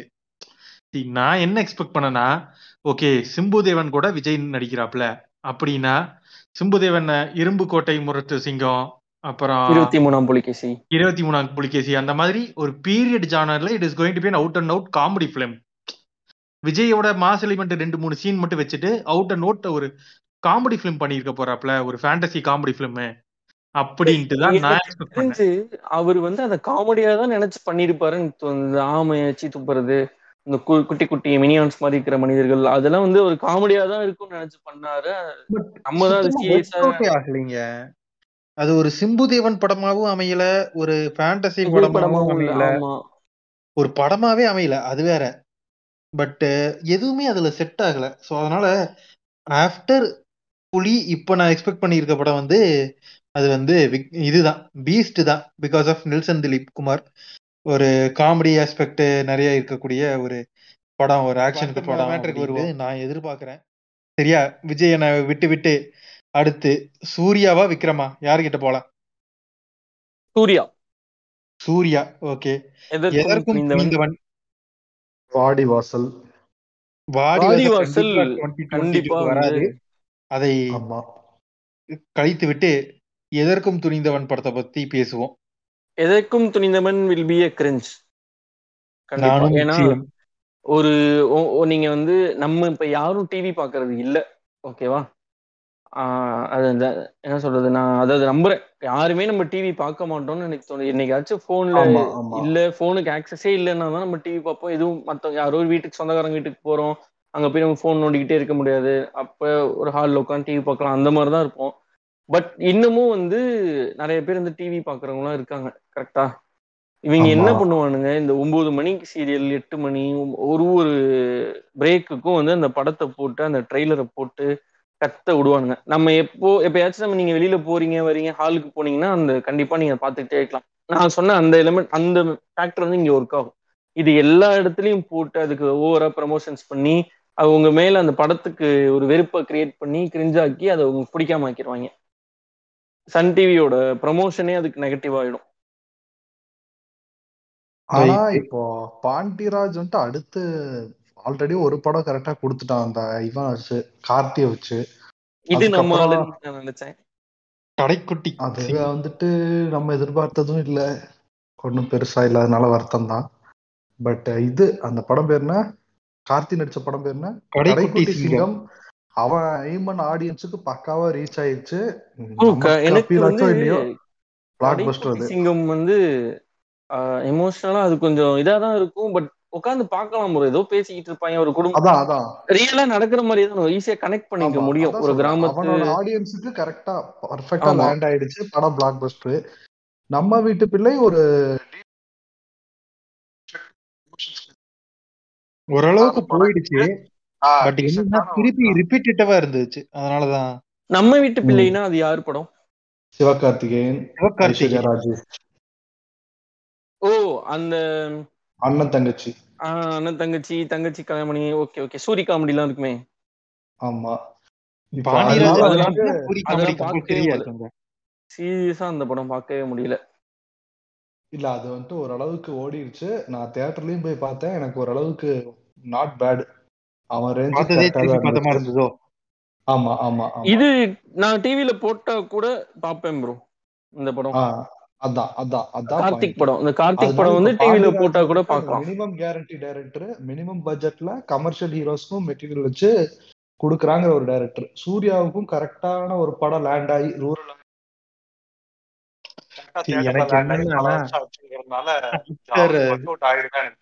இல்ல வாடிவாசல் மாதிரி ஒரு பேக்கப் வச்சுக்கிட்டு சூர்யா வந்து என்ன மாதிரி படம் வேணாலும் இப்ப கொடுக்கலாம். அது அதனால எக்ஸ்பெரிமெண்ட் பண்ணலாம். ஆமா பேக் டு பேக் ரெண்டு ஹிட் கொடுத்தாச்சு. அதனால ஒரு அடுத்த ஹிட்டுக்கும் average- ரெடியா இருக்கு. அதனால ஆவரேஜா. ஒரு ஃபிளிக் ட்ரை பண்ணலாம். ட்ரை பண்ணலாம். So, கமர்ஷியலா போய் கலெக்ஷன் பார்க்கிறேன். போதும் Correct. கிரிட்டிக்கலி அக்ளைம்டா இல்லாட்டி கூட. சிங்கம் ஒன் வந்துட்டு அவன் எந்த மாதிரி ஒரு பேச சீசென்டர் ஆடியன்ஸுக்கு இன்னும் கொஞ்சம் க்ளோஸா கொண்டு போகும். கரெக்ட் சரி. விக்ரம் அடுத்து. விக்ரம் பத்தி ரெண்டு படம் வெயிட்டிங் ஒன்னு வந்து மகான் படமா இல்ல கமலஹாசன் படமா? இல்ல இல்ல. நடிகர் சியான். விக்ரம். ஓகே சியான் விக்ரம் கோப்ராவும் மகானும் வெயிட்டிங் பைப்லைன்ல அந்த இது அவரு கௌதம் தூக்கி வாசுதேவ் வீசிருங்க. மேனனோட படம் அது வரவே வராதுன்னு முடிவு பண்ணிட்டீங்களா? அதை தூக்கி வீசிட்டு அதெல்லாம் நம்பிக்கையா சொல்ல முடியாது அது என்ன துருவ நட்சத்திரம் தானே? ஆமாமா. அதை நம்பிக்கையா சொல்ல முடியாது. அதனால அதை தூக்கி வீசிவிட்டு மத்த ரெண்டுத்துக்கு வருவோம். மகான் எனக்கு வந்துட்டு மகான் மேல கொஞ்சம் நம்பிக்கை இருக்கு. கோப்ரா மேல வழக்கம் போல அந்த பத்து என்றதுக்குள்ள மாதிரி கருமாந்திரத்துக்கு ஏதாவது நடிச்சு நம்மளையும் வெறுப்பேத்தி அவன் கேரியரை அழிச்சிருப்பாங்கிறதுல சுத்தி கூட சந்தேகம் கிடையாது. மகான் மேல கார்த்திக் சுப்புராஜ் அவனை மறுபடியும் ப்ரூவ் பண்ற டைம் சோ எக்ஸ்பெக்டேஷன்ஸ் இருக்கு. எனக்கு ஆக்சுவலி குவைட் த ஆப்போசிட் எனக்கு கோப்ரா மேல நம்பிக்கை இருக்கு. ஏன்னா அஜய் ஞானமுத்துவோட டிமாண்டே காலனி நல்லா இருந்தது. இமைக்கா நொடிகளும் ஒரு டீசெண்டா இருந்தது. ரொம்ப மொக்கைன்னு சொல்ல மாட்டேன். It was an decent good movie so அதனால அவன் கோப்ரா கொடுக்கும்போது நல்லா இருக்கும் அப்படிங்கிற ஒரு நம்பிக்கை. அண்ட் கார்த்திக் சுப்ராஜ் இப்போ ரீசன்ட் டைம்ல he is not in his இது. அதனால நான் பேட்டை நல்லா இருந்தா கூட அது ஒரு ஃபேன் பாய் சம்பவம். அதை வந்து நான் ஒரு பெருசா கன்சிடர் பண்ண மாட்டேன். அதை விட்டுட்டு அப்புறம் ஜெகமே தந்திரமும் எடுபடாததுனால I am not sure how this movie is going to be through Vikram அப்பா பையன் அப்படி இப்படின்னு கிரிஞ்சு எலிமெண்ட்டை போட்டு தேவையில்லாம தூக்கி வீசியிருப்பாங்க அப்படின்னு தோணுகிறது. ஒரு அப்பா பையன் சென்டிமெண்ட் இருக்கு. அந்த கிரிஞ்சு ஒண்ணு இருக்கு. கண்டிப்பா நல்லபடியா கட்டியிருப்பான். அதுல சந்தேகமே. கிடையாது. அதையே நான் சொல்ல வரல. நான் விக்ரம் விக்ரமோட இது. அதை கழித்து விட்டு எனக்கு வந்து I am expecting on Cobra பார்க்கலாம்.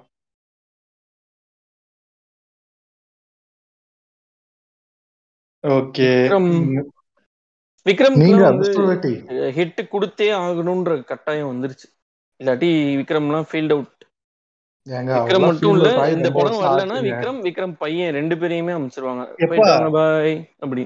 இல்ல இல்ல இல்ல. நம்ம இந்த ரெண்டு படத்தை பத்தி சொன்னமே பொன்னியின் செல்வனை விட்டுட்டோம். ஓ பொன்னியின் இருக்கிறது ஆமா. பொன்னியின். செல்வன் வந்து நம்ம ஆக்டர் ஆக்டர் ஆக்ட்ரஸ்க்காக நம்ம அதை எக்ஸ்பெக்ட் பண்ற மாதிரியே அந்த மைண்ட் செட்லயே. வராது. நீங்க பாருங்க சோ அதுல மணிரத்னம்ன்ற எலிமெண்ட். அப்படின்றதுனால அது மணிரத்னம் படமா தான் வருது நமக்கு. முதல்ல அது பொன்னியின் செல்வனுங்கிறதே ஒரு பெரிய இதுதானே அதுக்கே. ஒரு பிராண்ட் வேல்யூ இருக்குல்ல. அண்ட் ஆல்சோ ஐஸ்வர்யா ராயும் நடிக்கிறாங்க. நீங்க. நீங்க ஒரு இப்ப சொன்னீங்கல்ல விக்ரம் வந்து பொன்னியின் செல்வன்ல இருக்காரு. நம்ம வந்து விக்ரம் பத்தி பேசும்போது பொன்னியின் செல்வன் மைண்ட்லயே வரலன்னு. நீங்க முத முதல்ல கேட்டப்ப நான் சொன்னேன்ல வலிமைன்னு.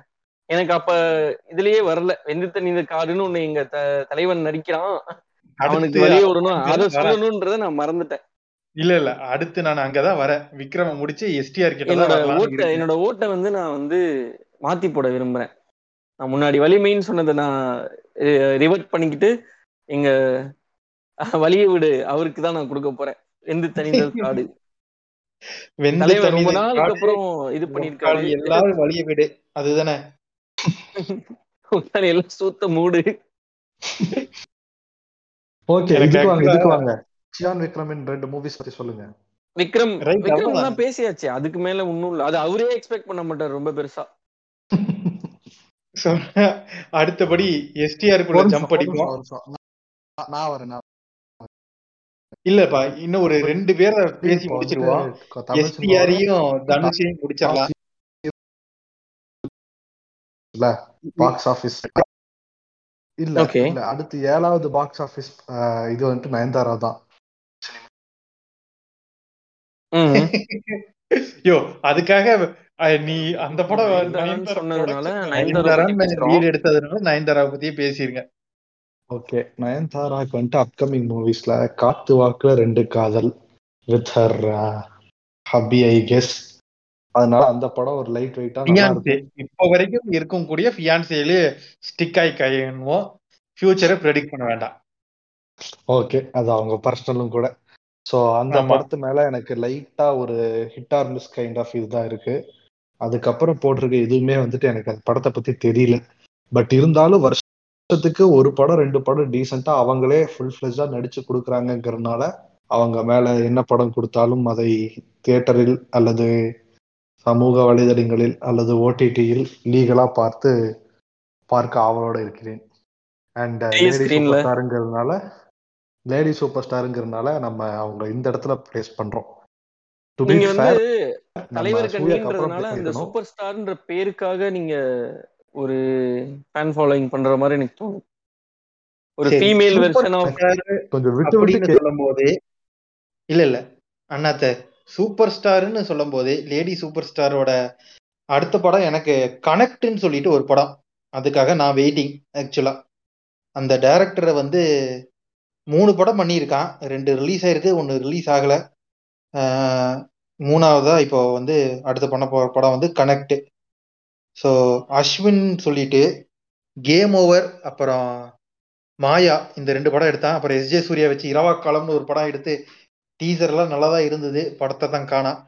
ஆமா இரவா காலம் வந்து நான் இப்ப ரீசெண்டா வந்து எஸ்டி சூர்யா ஆஃப்டர் மாநாடுக்கு அப்புறம் பேசின இன்டர்வியூல அதை அப்ப- அப்பதான் தெரிஞ்சுக்கிட்டேன் அதை பத்தி. அதுல அந்த டீசரை பார்க்கும்போது இப்போ eight years ten years before அது வந்திருக்கு. ஆக்சுவலா மாயாக்கு. அப்புறம் வர வேண்டிய படம் அது.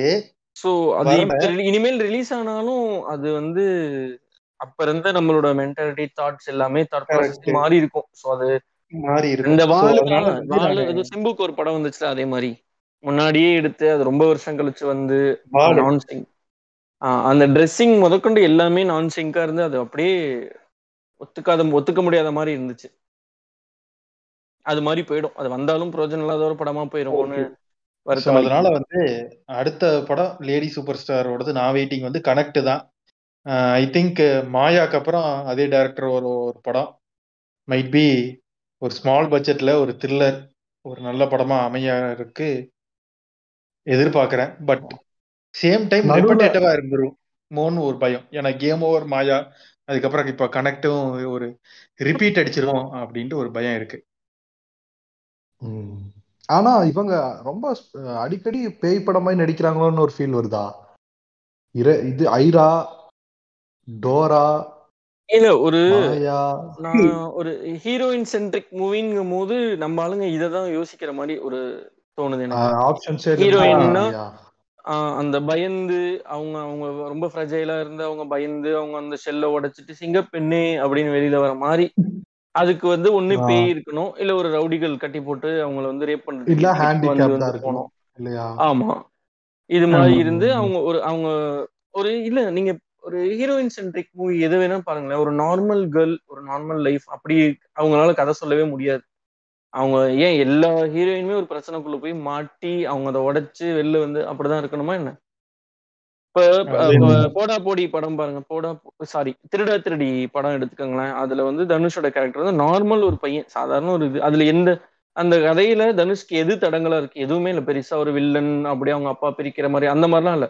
நான் அது ரொம்ப கேஷுவலா இருக்கும் ஒரு லவர்ஸ்குள்ள இருக்கிற ஒரு கிளாஷ் மாதிரி சண்டை மாதிரி அப்படிதான் போகும். அந்த மாதிரி ஒரு ஹீரோயின். சென்ட்ரிக் மூவி நம்ம கிட்ட இல்லவே இல்லை. ஹீரோயின் சென்ட்ரிக் மூவின்னு ஒண்ணு வந்துச்சுன்னா அவங்களுக்கு ஒரு ஒரு பிரச்சனைன்னு ஒன்று பெருசா இருந்து அப்படி அது மாதிரியே தான் இருக்கிறத நார்மலான ஒரு கதையை சொல்ல இவங்களால முடியாது. ஆமா. அது ஏத்துக்கிறதும் ஆமா ஃபர்ஸ்ட் இவங்க சொன்னாதான் ஏத்துக்க முடியும். அதனால அதனால ஆப்வியஸா அவங்க எடுக்கிற ரெண்டே சாய்ஸ் ஒண்ணு ஏதாச்சும் பெரிய பெரிய வில்லன்கள் வந்து அவங்கள வந்து நீ ஒரு பொம்பளை தானே? நீ என்ன பண்ணிடுவ என்னை அடிச்சிட முடியுமா? என்னை தூக்கிட முடியுமா? இத்தனை பேரை தாண்டி நீ வந்து காப்பாத்திட முடியுமா? இது மாதிரி ஒரு கான்செப்ட் அதை விட்டா பேய். பேய்க்கு வந்து அந்த பொண்ணுங்க தான் நான் எல்லாருமே நானும் தான் பயப்படுவேன். அது யாரை காமிச்சாலுமே பேய் ஒ- ஒத்துக்கும். பட் ஒரு கேர்ள் வந்து பயப்படுறப்போ இன்னும் நல்லா நம்ம எல்லாம் வந்து பத்தியா பயப்படுற? அப்படின்னு நம்ம நினைப்போம். அந்த ஆணாதிக்கத்துக்கு தீனி போடுற மாதிரி அவங்க எடுத்து அதை வச்சுதான் ஓட்டுற மாதிரி எனக்கு தோணுது. ரைட்டு ஸோ லேடி சூப்பர் ஸ்டார்னா இப்போதைக்கு எனக்கு தெரிஞ்சு வேற காத்து வாக்குல ரெண்டு காதலும் கனெக்ட் ரெண்டு படம் தான் இருக்கு. காத்து வாக்குல ரெண்டு காதல சமந்தாவும் விஜய் சேதுபதியும் சில சின்ன சின்ன cameo additional role guest appearance கூட இருக்கலாம். யாரு கண்டா ஸோ அதை விட்டு மாதிரி விஷயம் நீங்க பேசுறப்ப கேப் விடாம பேசுங்க. விஜய் சேதுபதியும் இவங்களும் அப்படிங்கும் போது நான் அப்படியே டேரக்டியா திங்க் பண்ண ஆரம்பிச்சிடுறேன். ரைட்டு ஓகே நீங்க சின்ன சின்னங்கும் போது சின்ன சின்ன செல்மிசங்கள் பண்ணிருக்காங்க சின்ன சின்ன இதெல்லாம் பண்ணிருக்காங்க அந்த மாதிரி ஏதோ கிசு கிசு சொல்ல போறீங்கன்னு நினைச்சு நான் யோசிச்சுட்டு இல்ல இல்ல இல்ல கொஞ்சம் ரெடி ஆயிட்டேன். ரைட் ஓகே எப்பா சூப்பர் ஸ்டாரை பத்தி பேசுனதுனால நீ லேடி சூப்பர் ஸ்டாரை இழுத்து வந்தீல? ஆ, இல்ல இப்ப நான் ஒரு ரெக்வஸ்ட் வைக்கிறேன். லேடி சூப்பர் ஸ்டாரை இழுத்ததுனால எங்க தலைவி திரிசாவை இப்ப இழுத்தே ஆகுங்க. இல்ல அதுக்கு முன்னாடி ஒரே ஒரு சின்ன பாயிண்ட் அவங்க ப்ரொடியூஸ் பண்ண பெபிள்ஸ்னு ஒரு படம். கூழாங்கல். அது இப்ப ஆஸ்கார் வரைக்கும் போய் இன்னைக்கு காலையில ரிஜெக்ட் பண்ணிருக்காங்க நம்ம சைட்ல இருந்து. அந்த படம் வந்துட்டு கிட்டத்தட்ட ரெண்டு வருஷமா எல்லா அவார்ட் ஃபெஸ்டிவல்லையும் பட்டையை கிளப்பிட்டு இருக்கு. இவங்களோட ப்ரொடக்ஷன் தான். அது விக்னேஷ் ஆமா. படம் ஏன் ப்ரொடியூஸ் பண்ணீங்க? ஏன் வாங்குனீங்க கேட்டதுக்கு எனக்கு இந்த படம் பெருசா பிடிக்கல ஒர்க் ஆன மாதிரி தெரியல பட் நயன் ரொம்ப ஃபீல் பண்ணாங்க இதுக்கு. கண்டிப்பா வர்த்தி ஆஃப் இட்னு சொன்னாங்க வாங்கணும்னு சொல்லியிருந்தாரு. பட் எனக்கு அந்த படமும் தியேட்டருக்காக வெயிட்டிங் ஆமா கூழாங்கல் நான் கண்டிப்பா தியேட்டருக்காக நானும் வெயிட்டிங் ஃப்ரெண்டு ஒருத்தங்க சிங்கப்பூர்ல ரிலீஸ் ஆயிருக்கு. நான் சிங்கப்பூர்ல ஷோலாம் பார்க்க போறேன்னாங்க அப்பதான் எனக்கு லைட்டா காண்டாச்சு. டெலிகிராம்ல கிலிகிராம்ல சிங்கப்பூர் வந்து எடுத்து பிரிண்ட் வந்துருமா அப்படின்ட்டு ஒரு இது வேற இருந்தது. பட் இருந்தா கூட தேட்டர்ல போய் படம் பார்க்கணும் அந்த படம். அதனால வெயிட்டிங் கூழாங்கலுக்காக சரி நான் சொல்ல வந்த விஷயம் என்னன்னா அடுத்து இப்போது டிவியில இருக்கக்கூடிய ஒரு சூப்பர் ஸ்டார் சிவாங்கி என்னங்க? சிவாங்கி அக்காவா. அஸ்வின். ஏகே. அஸ்வின். அஸ்வின் குமார். அவரோட படம் நாற்பது படம் கேட்டு தூங்கி விட்டு முடித்து நாற்பத்தோராவது ஒரு படம் கேட்டிருக்காரு தெரியுமா? முக்கோண காதல் கதை. தெரியல. அது படம் பேரை சொல்லிடுங்க என்ன படம் பேர் வந்து சொல்ல என்ன சொல்ல போகிறாய்? போகிறாய்? என்ன சொல்ல போகிறாயா? ஆமா. ஆமாங்க. அதாவது நாற்பது கதையில இல்லாத ஒரு விஷயம் இந்த கதையில அப்படி என்னதான் இருக்கு இல்ல அது என்னதான் புளிச்சிருக்காங்கன்னு பாக்கணும் என்னோட எக்ஸ்பெக்டேஷன் இருக்கு மூவிக்கு என்னன்னா ஆஹ், ம். நீ சும்மா விட்டுருந்தா கூட அது ஏதோ ஒண்ணு அட்லீஸ்ட் அந்த அந்த கிரிஞ்ச் ஃபாலோவர்ஸ் ஆச்சு அதை ஏதாச்சும் பண்ணி காப்பாத்திருப்பானுங்க. இது தேவையில்லாத பேசி அது நல்லா இருந்தாலுமே நம்ம ஆளுங்க போட்டு அடி அடின்னு அடிச்சு துவைச்சு அவன் கெரியரை காலி பண்ண போறது உறுதி. ஆனா ப்ரொமோஷன் கிடைச்சிருச்சு. ஆனா சொன்ன மாதிரி கெரியர் வைஸ் பார்த்தா இத அந்த கிரிஞ்சாண்டியும் கூட ஸ்டேட்டஸ் போடுறதுக்கு பயந்துட்டு தப்பிச்சு இத இப்ப சொன் இல்ல அந்த கிரிஞ்சு கூட இது போட்டா என்னடா இவனுக்கு போய் சப்போர்ட் பண்ற அப்படின்னு இது பண்ணிடுவாங்களோ? நம்மளுடைய ஃபெட்டிஷ் எல்லாம் வெளியே தெரிஞ்சிருமோன்னு நினைச்சு பயந்துருவானு ஆமா. இன்னொன்னு வந்து என்ன சொல்ல போகிறாய் படத்தோட? படத்தை பார்த்துட்டு வந்து செய்ய போறக்கூடிய ரிவ்யூக்களும் மீமுக்காகவும் முழுக்க முழுக்க எல்லாத்தையும் அவங்க வன்மத்தை கக்கும் போது அதை பாக்குறது கண்டிப்பா அமௌண்ட் வாங்கிட்டு ரெடி ஆயிருப்பான் இப்பயே. அஸ்வினோட. பாயிண்ட் ஆஃப் வியூல அஸ்வினோட பாயிண்ட் ஆஃப். வியூல பாக்குறப்ப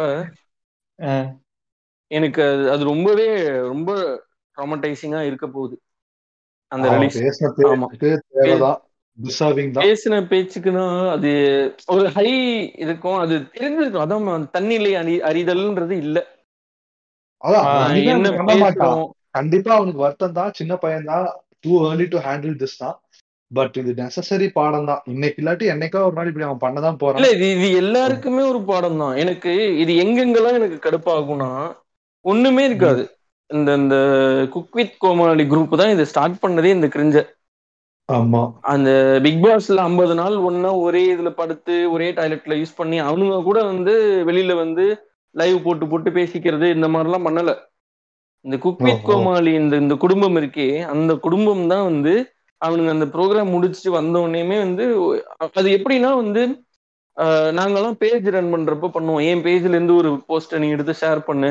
உன் இதை வந்து நான் ஷேர் பண்றேன். என் என்னோட ஃபாலோவர்ஸ் உனக்கு வரட்டும் உன் ஃபாலோவர்ஸ் எனக்கு வரட்டும்னு சொல்லிட்டு சர்க்கிள் ஜெர்க் பண்ணிக்குவோம். ரைட் அந்த வந்து கடைசியா. எஸ்டிஆர்எல் விட்டதால எஸ்டிஆருக்கு ஆப்போசிட் இல்ல ப்ரோ எஸ்டிஆர் நம்ம பேசவே இல்ல. அதான் வெந்து தணிந்தது காடு. ஆமா படத்தை பத்தி பேசுறியா? ஓகே ஆமா. வெந்து தணிந்தது காடோட எக்ஸ்பெக்டேஷன் என்ன? எனக்கு எஸ்டிஆர் நான் குரல் கொடுப்பேன். தெரிஞ்சுக்கோங்க. ஆ, ஃபுல் சுரேஷ் ஒரிஜினல் ஐடியில வா. சொல்லுங்க. வெந்து தணிந்தது காடு. வந்துட்டு எனக்கு கொஞ்சம் மிக்சட் ஃபீலிங்ஸ் தான். பெரிய எக்ஸ்பெக்டேஷன் இல்ல. கௌதம் மேனன் மேல இந்த மாதிரி சப்ஜெக்ட் ஹேண்டில் பண்ணுவாங்கிற பெரிய நம்பிக்கை எல்லாம் இல்ல.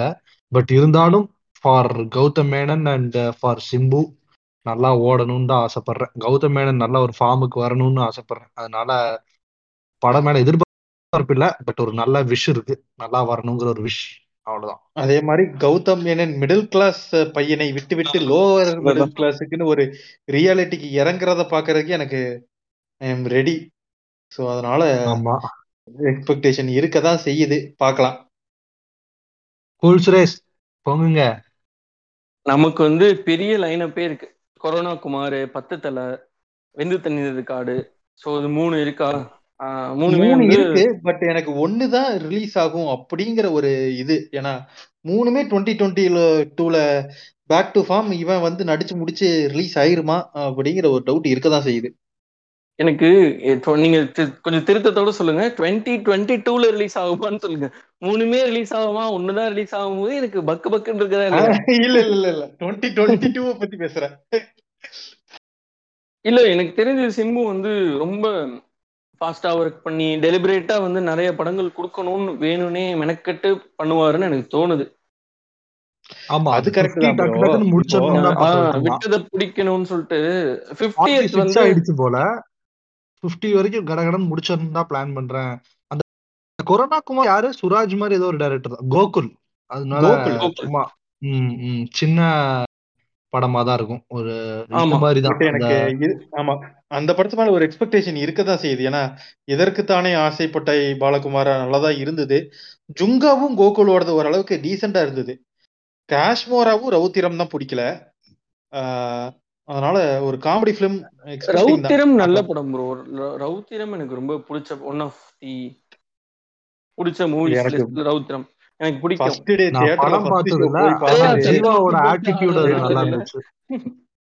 அதே கரெக்ட் தான். பட் நான் ஃபர்ஸ்ட் டே ஃபர்ஸ்ட் ஷோ போய் பார்த்தேங்க தியேட்டர்ல டென்ஷன் தான் எனக்கு. அந்த எண்டிங் எனக்கு ரொம்ப பிடிக்கும். ஆமா ஸ்ரேயாவை போட்டு ஆமா அந்த கிளிப் ஹேங்கர் மாதிரி முடிக்கிறது வேற லெவல்ல இருக்கும். இவங்க இந்த பக்கத்தை யாரை கிராஸ் போட்டு பண்ணுவாங்க தள்ளுவா? அவங்க அதாவது போட்டு தள்ளிடுவாங்க. அப்புறம் அதை சேஞ்ச் பண்ணிட்டாங்க. ஸ்ரேயா. வந்து ஆப்போசிட் டைரக்ஷன்ல வில்லன் கூட்டிட்டு வருவாங்க. இவன் இந்த டைரக்ஷன்ல போயிட்டு இருப்பான். ரோடோட ஒரு லெஃப்ட் சைடுல அவங்க போவாங்க ரைட் சைடு அவங்க வருவாங்க. இவன் பாத்துக்கிட்டு இருக்கும்போதே யாரோ யாரையோ காப்பா யாரோ ஒருத்தவங்க பிரச்சனை இருக்காங்க. நீ போய் மாட்டிக்காதன்ற மாதிரி தானே இருக்கும் அந்த சீன் ஆமா யாரோ ஒரு யாரோ போறாங்க. நீ திருப்பி போய் பிரச்சனை மாட்டாதன்னு சொல்ற மாதிரி இருக்கும். அது ஆக்சுவலா ஸ்ரேயா வந்து கொல்லுவானுங்க. வண்டியில இருந்து தள்ளி விட்டு கொன்றுவாங்க. கொன்னதுக்கு அப்புறம் வந்து இவன் இறங்கி போவான். அது யாரா இருந்தாலும் பரவாயில்ல. நான் அப்படி இதோட சுயநலமா இருக்க முடியாது. ஒருத்தங்களுக்கு பிரச்சனைனா நான் போவேன் அப்படின்னு ஓடுவான். படம் அங்க முடியும். ஓகே எனிவே அந்த மூவில நான் ஆட் பண்ணிக்கிறேன். என்னன்னா அந்த மூவில வந்து அந்த வில்லனை போர்ட்ரே பண்ணது அந்த வில்லனை காமிச்சது வேற லெவல்ல ஆமாமா. அது வந்து ஒன் ஆஃப் தி பி பெஸ்ட் ஃப்ராங்க் என்னன்னா ரியாலிட்டியில வில்லான்னா அப்படிதாங்க இருப்பான். மற்ற செய்யறவனுங்கெல்லாம் அந்த மாதிரி தான் இருப்பானுங்க. ஆமா பார்த்தா மாதிரி தான் தெரியாது. சப்ப மாதிரி தான் இருப்பானுங்க பட் வெயிட்டா தெரியும். அந்த அந்த ஃபீல்டுக்குள்ள இருக்கிறவங்களுக்கு தான் தெரியும். ம் மகாமுனி படத்துல சொல்லியிருப்பான்ல. ம். ரவுடி அவன் இடத்த காமிச்சுக்க மாட்டான் அந்த மாதிரிதான். ரைட் ஓகே சிம்புவை பொதுவான அளவு அலசியதால் அடுத்தபடியாக தனுஷ்க்கு போவோம். தனுஷ்.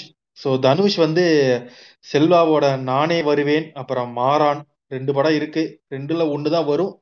அப்படின்னு எதிர்பார்ப்போட எவ்வளோடா வச்சிருக்கான்? அது போக இது வச்சிருக்கான் தெலுங்கு படம் இன்னைக்கு ஒன்று ரிலீஸ் பண்ணானே. தெலுங்கு படம் ஒண்ணு இருக்கு. கிரே மேன் மில்தர் ஜவஹாலோட ஒரு படம். அந்த படம் பேர் என்னது? திருச்சிற்றம்பலம்னு ஒரு படம் இருக்கு. நெட்ஃபிளிக்ஸ் நினைக்கிறேன். கிரே மேன் இருக்கு. ஸோ அதனால நிறைய படம் இருக்கு.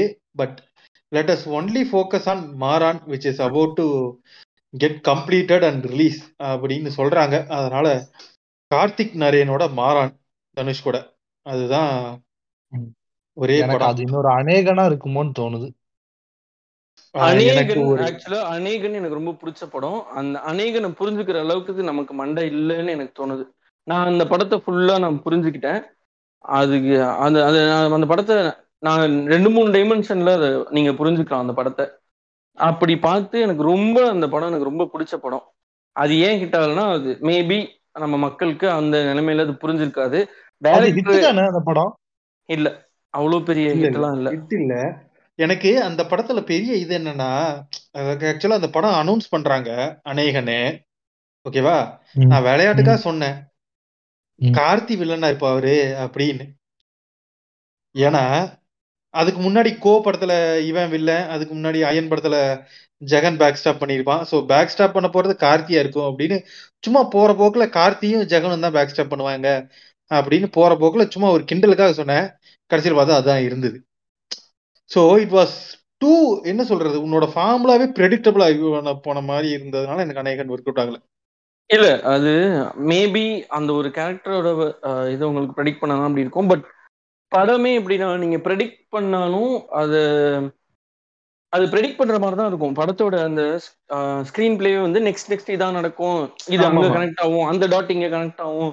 இது இப்படி அது அப்படியே உங்களுக்கு கனெக்ட் பண்ற மாதிரி இருக்கும். அந்த ஒரு பாட்டுல வந்து ஃபுல்லா அந்த படத்தை எக்ஸ்பிளைன் பண்ண மாதிரி இருக்கும். ஒரு ஒரு நெக்ஸ்ட் நெக்ஸ்ட் ஜென்மத்துல அவங்க வராங்க பிரிக்க பார்க்க அந்த. மாதிரியே இருக்கும். ஸோ அந்த பாட்டுலயே உங்களுக்கு ஃபுல் ஸ்டோரியும் சொல்லிடுவானுங்க. அந்த மாதிரின்னு வச்சுக்கோங்களேன். யாருக்குமே புரியாட்டி கூட அந்த பாட்டுல புரிஞ்சிடும் அது மாதிரி இருக்கும். இதுல என்னன்னா படத்தை வந்து அந்த பட அந்த எல்லாருமே வந்து படத்தோட எண்டிங்கை வந்து ஆடியன்ஸ் கையில கொடுப்பாங்க. இப்போ எக்ஸாம்பிள் ஒரு கிளைமேக்ஸ்ல வந்து ரெண்டு பேரும் குதிக்கிற மாதிரி நிக்கிறாங்க. அப்படியே க்ளோஸ் பண்ண. இப்ப குதிச்சு செத்துருப்பாங்க அப்படின்னு நம்புறவன் குதிச்சு செத்துட்டாங்கன்னு நினைச்சுக்குவான். எண்டட். அந்த மாதிரி இருக்கும். பட் இது எப்படின்னா ஓப்பன் என்ற கிளைமேக்ஸ் இல்ல ஓப்பன் ஸ்கிரிப்டே ஓப்பன் ஸ்கிரிப்ட் நீ அதை எப்படி நினைக்கிறியோ அது அப்படியா மாறும் அந்த படம். எல்லாமே வந்து சயின்ஸ் தான். இந்த போன ஜென்மன்றது இல்லவே இல்லை அப்படின்னு நீங்க கான்செப்ட்ல அப்படி நீங்க நினைச்சிட்டு அந்த படத்தை பார்த்தீங்கன்னு வச்சுக்கோங்களேன் அதுல உங்களுக்கு எல்லாமே அதுக்கான ப்ரூஃப்ஸ் அதுக்கான ஜஸ்டிபிகேஷன்ஸ் இருக்கிற மாதிரி இருக்கும். போன ஜென்மன்டே கிடையாது. எல்லாமே வந்து இந்த அப்படின்ற மாதிரி ஸ்டோரி ஸ்கிரிப்டுக்காக இவனை ஹாலுசினேட் பண்ண வைக்கிறாங்கிற மாதிரி இருக்கும். இது ஒரு பாயிண்ட் ஆஃப் வியூவா நீங்க வந்து நீங்க வந்து இந்த கர்மா இதெல்லாம் பிலீவ் பண்ணாம இந்த மறுஜென்மம் ரீகார்னேஷன் அதெல்லாம் பிலீவ் பண்ணாம சயின்ஸை மட்டுமே பிலீவ் பண்ற மாதிரி ஒரு ஆளா இருந்து அந்த படத்தை அப்படி பாத்தீங்கன்னா அதுக்கான ஜஸ்டிபிகேஷன்ஸ் எல்லாமே இருக்கும். அதுக்கான இது எல்லாமே இருக்கும். நீங்க மறுஜென்மத்தெல்லாம் பிலீவ் பண்ற ஆளா இருந்தீங்கன்னு வச்சுக்கோங்களேன் அப்படியே ரிவர்ஸ்ல போகும். அவங்களுக்கு போன போன ஜென்மம் எல்லாம் இருந்திருக்கு. அவங்க அதெல்லாம் பண்ணியிருக்காங்க. இந்த ட்ரக் போட்டதுனால உங்களுக்கு அந்த மெமரி எல்லாம் வெளியில வருது. அதை இவங்க கேம்ல வந்து கோட் பண்றாங்க. ஸோ அந்த படத்தோட ஸ்கிரிப்டே அப்படிதான் அவர் டிசைன் பண்ணியிருப்பாரு.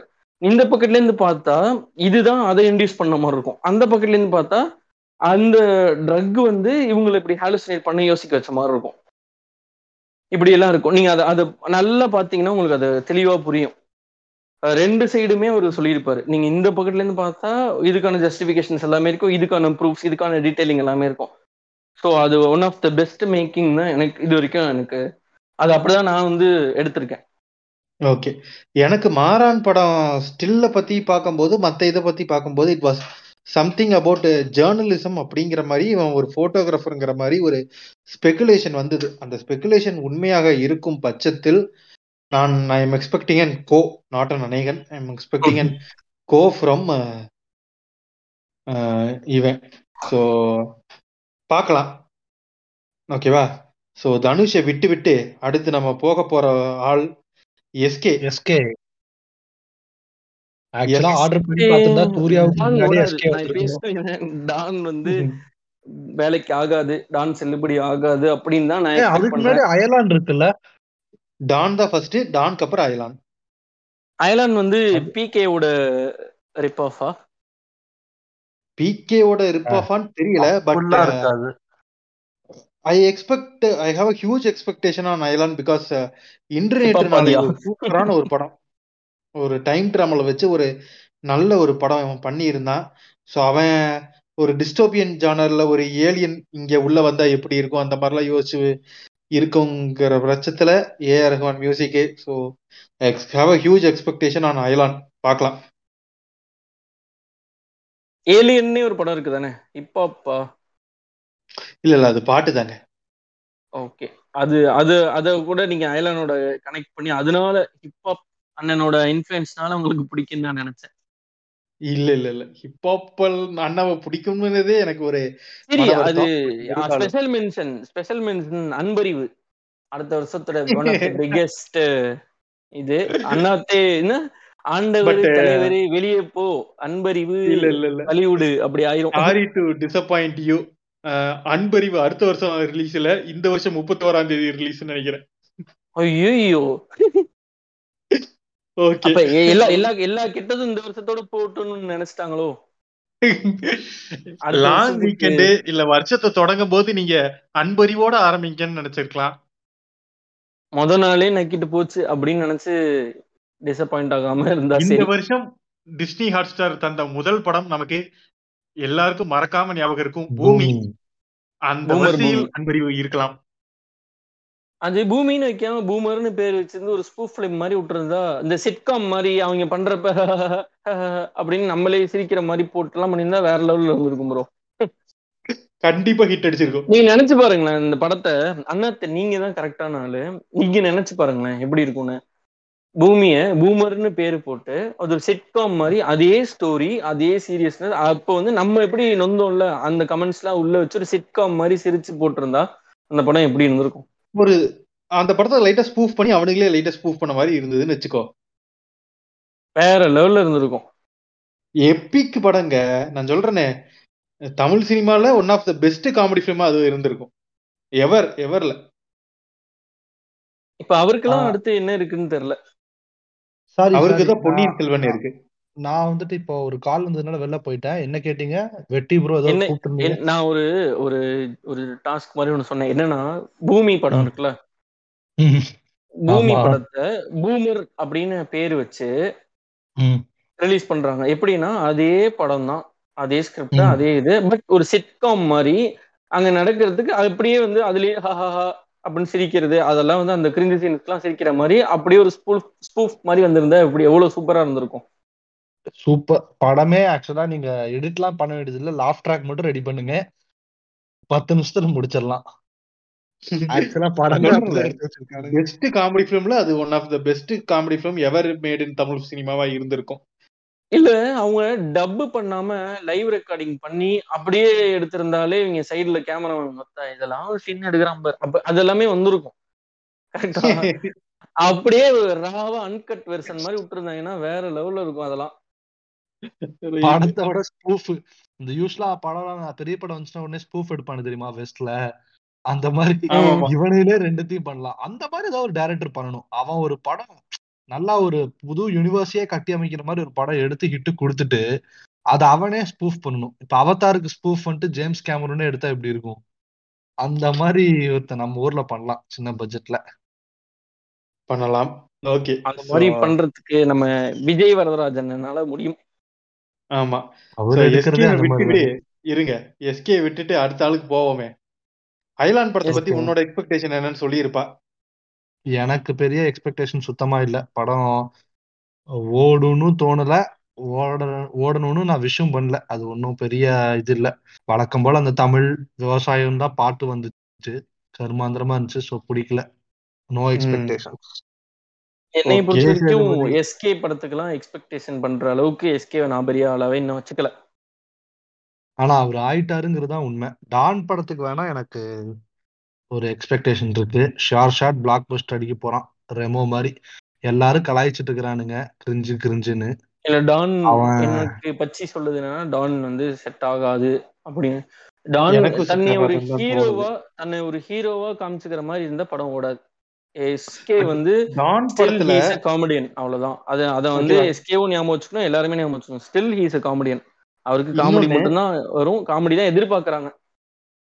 எனக்கு என்னன்னா டான் படத்துல ஒரே ஒரு எக்ஸ்பெக்டேஷன் என்னன்னா டான் படத்தோட வில்லன் எஸ் ஜே சூர்யா மேல ஒரு எக்ஸ்பெக்டேஷன் இருக்கு. ஓ அதுல அவன் இருக்கானா வில்லனா is the villain S J Suryah தான் டான் படத்துல எஸ்கேக்கு வில்லன் வேலைக்காரன்ல ஃபஃபாவை பண்ண மாதிரி மட்டம் தட்டாம இருந்தா ஓகே எனிவேஸ். அடுத்து எஸ்கேக்கு ஆப்போசிட்டா இவரோட எத்தனை படம் வரப்போகுதுன்னு தெரியல. ஆமா. எனக்கு இல்ல இப்ப என்ன இல்ல. தெரியுமா இப்ப என்ன இல்ல. இப்ப நடந்திருக்கும்னா அந்த அஸ்வினோட அந்த நாற்பது அது முடிஞ்ச உடனே அஸ்வினுக்கு ஒரு கால் போயிருக்கும். அந்த நாற்பது பேர் யார் யாரு அந்த நாற்பது கதை என்ன? எனக்கு சொல்லு நான் உனக்கு ஒரு கமிஷன் தரேன். அப்படின்னு சொல்லி அந்த நாற்பது பேரையும் தூங்காம கேட்டு எடுத்து நாற்பது டைமென்ஷன்ல அண்ணன் ஒர்க் பண்ணிக்கிட்டு இருப்பாரு நேரம் ஓகே நான் ஒரு லிஸ்ட் படிக்கிறேன். ஓகேவா இதுல உங்களுக்கு இருக்கக்கூடிய எக்ஸ்பெக்டட் மூவி ஐ மீன் இந்த படம் மட்டும் பத்தி சொல்றேன் அப்படின்னு ஏதோ ஒரு படத்தை சொல்லுங்க. ஓகே ஓகேவா. ரைட் முதல்ல வந்து விக்ரம் காத்து வாக்குல ரெண்டு காதல் ரெண்டுமே பேசிட்டோம். பேசுனதுனால அடுத்து மூவிங் ஆன் டு விடுதலை. சூரி விஜய் சேதுபதி. வெற்றிமாறன் கூட்டணி அந்த படம். அதுக்கப்புறம் மாமனிதன். அதுக்கப்புறம் ஆஹ், கடைசி விவசாயி. அப்புறம் இன்னும் ஒரு ரெண்டு மூணு படம் இருக்கு. எனக்கு டக்குன்னு இருக்கு. யாவரும் கேளீர். காந்தி டாக்கீஸ் நிறைய இருக்கு. பட் பிசாசு ஆன் த ஹோல் பிசாசு டூல ஒரு கேமியோ தான். மெயின். கேரக்டர்ல ஒரு cameo. Thirty minutes twenty minutes அண்ணா கேமியோ அதெல்லாம் கவுண்டா எடுத்துப்பாரு. அவர் இதுல வந்து நோக்கி போயிட்டு இருக்காரு ஆமா. இதுல நீங்க எக்ஸ்பெக்ட் பண்ற படம் இது. விடுதலை தான் ஆப்வியஸ்லி கதை வந்துட்டு துணைவன் ஒரு சின்ன ஷார்ட் ஸ்டோரி ஜெயமோகனோட ஷார்ட் ஸ்டோரி மொத்தமா ஒரு நாலரை பேஜ் தான் இருக்கும். யாராவது படிக்கணும்னு ஆசைப்பட்டீங்கன்னா படிச்சு பாருங்க. அந்த படத்துல வந்துட்டு விஜய் சேதுபதி எடுத்திருக்க ரோல் வந்துட்டு வாத்தியார் ஒரு ரோல் அந்த ரோலே வந்துட்டு பிலாசபி பேசுற ஒரு கம்யூனிஸ்ட் தான். தோத்து போன ஒரு கம்யூனிஸ்ட் அக்யூஸ்டா புடிச்சு கதை சொல்ல தோத்து போன ஒரு கம்யூனிஸ்ட் அதுதான் அந்த ரோலே அவங்க வந்துட்டு அந்த ரோலே வந்துட்டு ஃபுல்லா பேசுறதே பிலாசபி தான். ஸோ அது இவங்கிறதுனால இன்னும் சேர்த்தி அறுப்பான். வெற்றிமாறன் கொஞ்சம் மண்டையில அடிச்சு உன்னை ஓவர் ஆக்டிங்லாம் பண்ண சொல்ல. மூடிட்டு சொன்ன டைலாக் மட்டும் சொல்லுன்னு சொல்லி வாங்கி கொடுத்துட்டான்னா இளையராஜா வெற்றிமாறன் வெற்றிமாறன் அந்த வேலை நடக்காது ப்ரோ ஆமா அதான் நானும் எதிர்பார்க்கிறேன். எனிவேஸ் Next யார் நம்ம? சேதுபதி. ஆமா சேதுபதி அண்ணாவை விட்டுட்டு அடுத்து வந்து நம்ம இனி? கார்த்தி ஜெயம் ரவி ஆர்யா இவங்க பக்கம்லாம் போகணுமா விஷாலு? அப்படி இல்லாம. டைரக்டா விரும்ப மாட்டாங்க ப்ரோ பொதுவாவே நம்ம இதை கேட்க மாட்டாங்க. கார்த்தி கார்த்தி மட்டும்தான் இதுல கொஞ்சமாவது அறிவுள்ளவன். மத்தவனுக்கு எல்லாம் தண்டா கருமாந்திரங்க ஓகே சோ அதனால நம்ம டைரக்டா இதுக்குள்ள போயிருவோம் அஹ் அதர் கார்த்தினா லாங்குவேஜஸ் போயிடலாமா? எதுக்கு போறீங்க. கார்த்திக் போறீங்களா? கார்த்தினா பாத்தீங்கன்னா சர்தார்னு ஒரு படம். அப்புறம் பொன்னியின் செல்வன் ரெண்டு படம் தான் அவனுக்கு. விருமன் வந்து Viruman I am skipping it because of Muthaiya. அதனால ஸ்கிப் பண்ணிடுறேன். சர்தார் மேல ஒரு லைட்டா ஒரு எக்ஸ்பெக்டேஷன் இருக்கு பட் அவன் அந்த டைரக்டர் வந்து இரும்பு திரையில கொடுத்த ஒரு நம்பிக்கையை ஹீரோ படத்துல அவனே கெடுத்துக்கிட்டதுனால பி எஸ் மித்ரன் சர்தாரையும் கெடுத்து வச்சிருப்பான்னு நம்புறேன். ஸோ அதனால அதை விட்டு விட்டு so some peculiar choices films இருக்கு. அதை பத்தி ஒரு லைட்டா ஒரு அலசல் அலசிட்டு அதர் லாங்குவேஜுக்கு போயிடுவோம் ஓகே நானு ரெண்டு நாளா எடுத்து வச்சதுனால சொல்றேன்ப்பா. படம் எல்லாம் ஒரு லிஸ்ட் அப்படியே சொல்லிடுறேன். குருதி ஆட்டம் ஒரு படம் அதர்வாவோடது.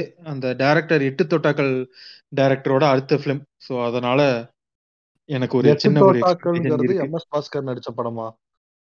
கரெக்ட் ஆமா. அழுதுட்டு இருப்பாரு கடைசியில. கேண்டீன்ல வந்து. அதேதான்.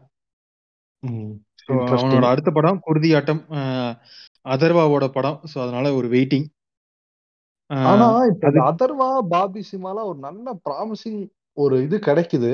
பட் அவனுக்கு மேல இண்டஸ்ட்ரிக்குள்ள ஒரு இது இருக்குன்னு நினைக்கிறேன். கம்ப்ளைண்ட் இருக்குன்னு நினைக்கிறேன். கரெக்டா நடுவால நடுவால அந்த மாதிரி. நடுவால சேர்ந்துக்கிட்டு லைட்டா கிரிஞ்சு பண்றாங்கல்ல கிரிஞ்சு அதாவது சில பார்க்க முடியாத படங்கள் பண்ணுவானுங்க.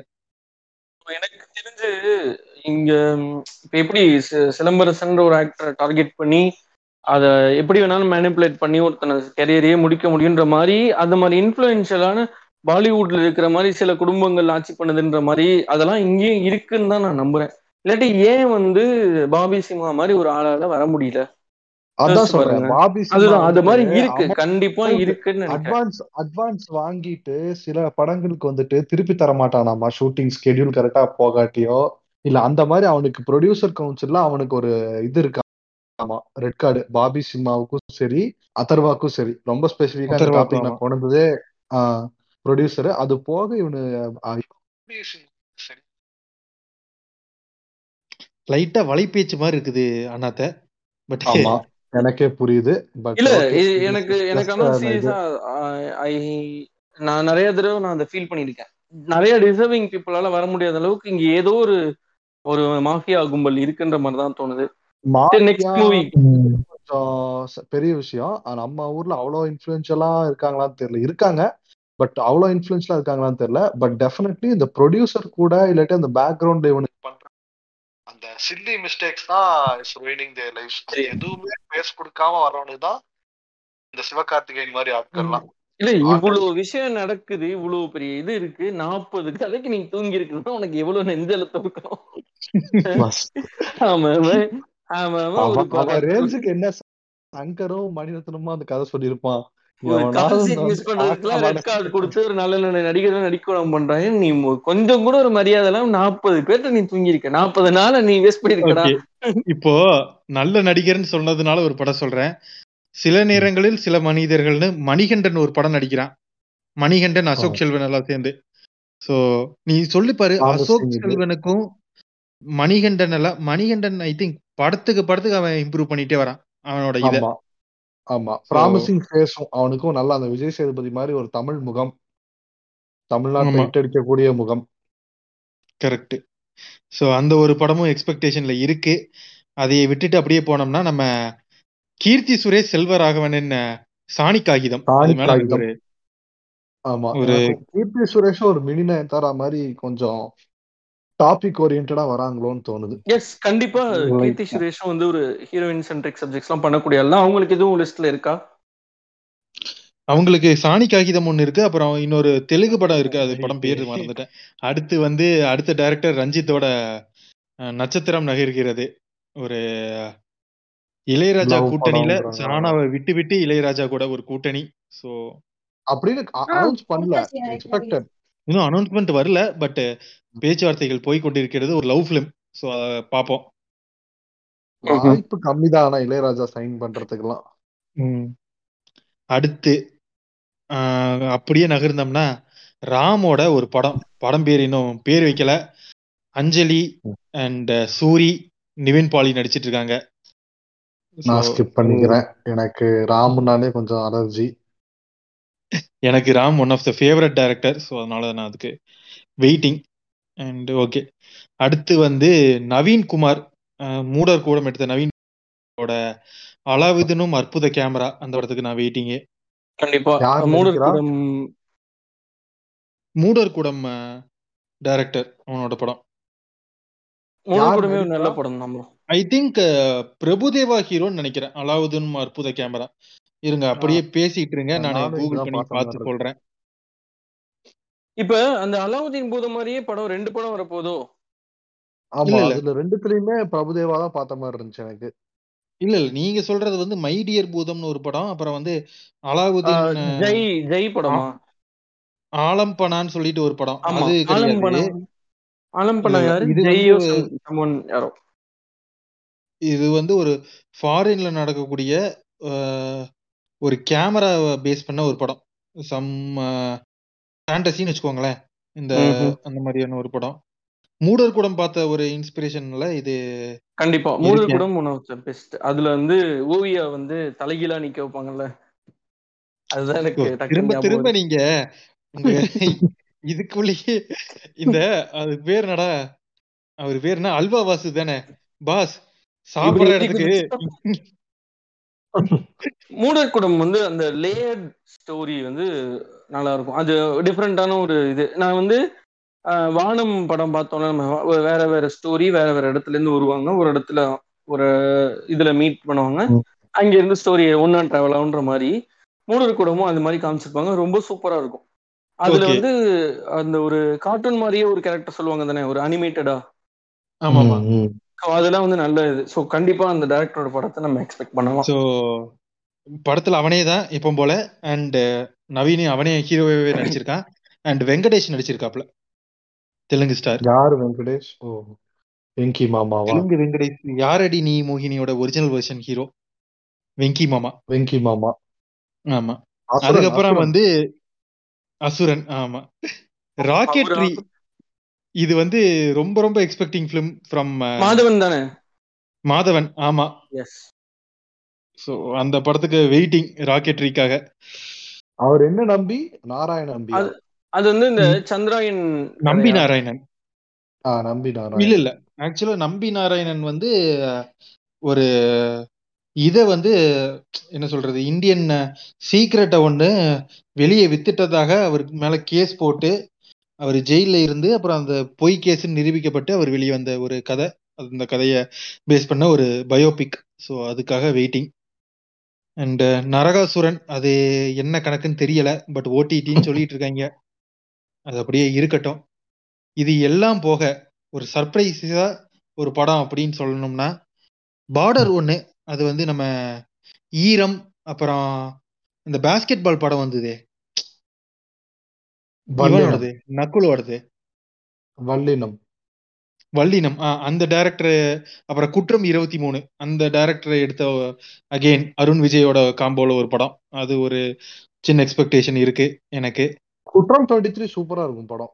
கமர்ஷியல். படத்துல சூப்பரா கொண்டு வந்திருக்கும். ஆமா. சோ அதனால ஒரு எக்ஸ்பெக்டேஷன் இருக்கு. பார்டர் அப்புறம் வந்து இடியட் மிர்ச்சி சிவாவின் இடியட் ஆமா. தலைவன் தலைவன் படத்தை. எதிர்பார்க்கலாம் கண்டிப்பா.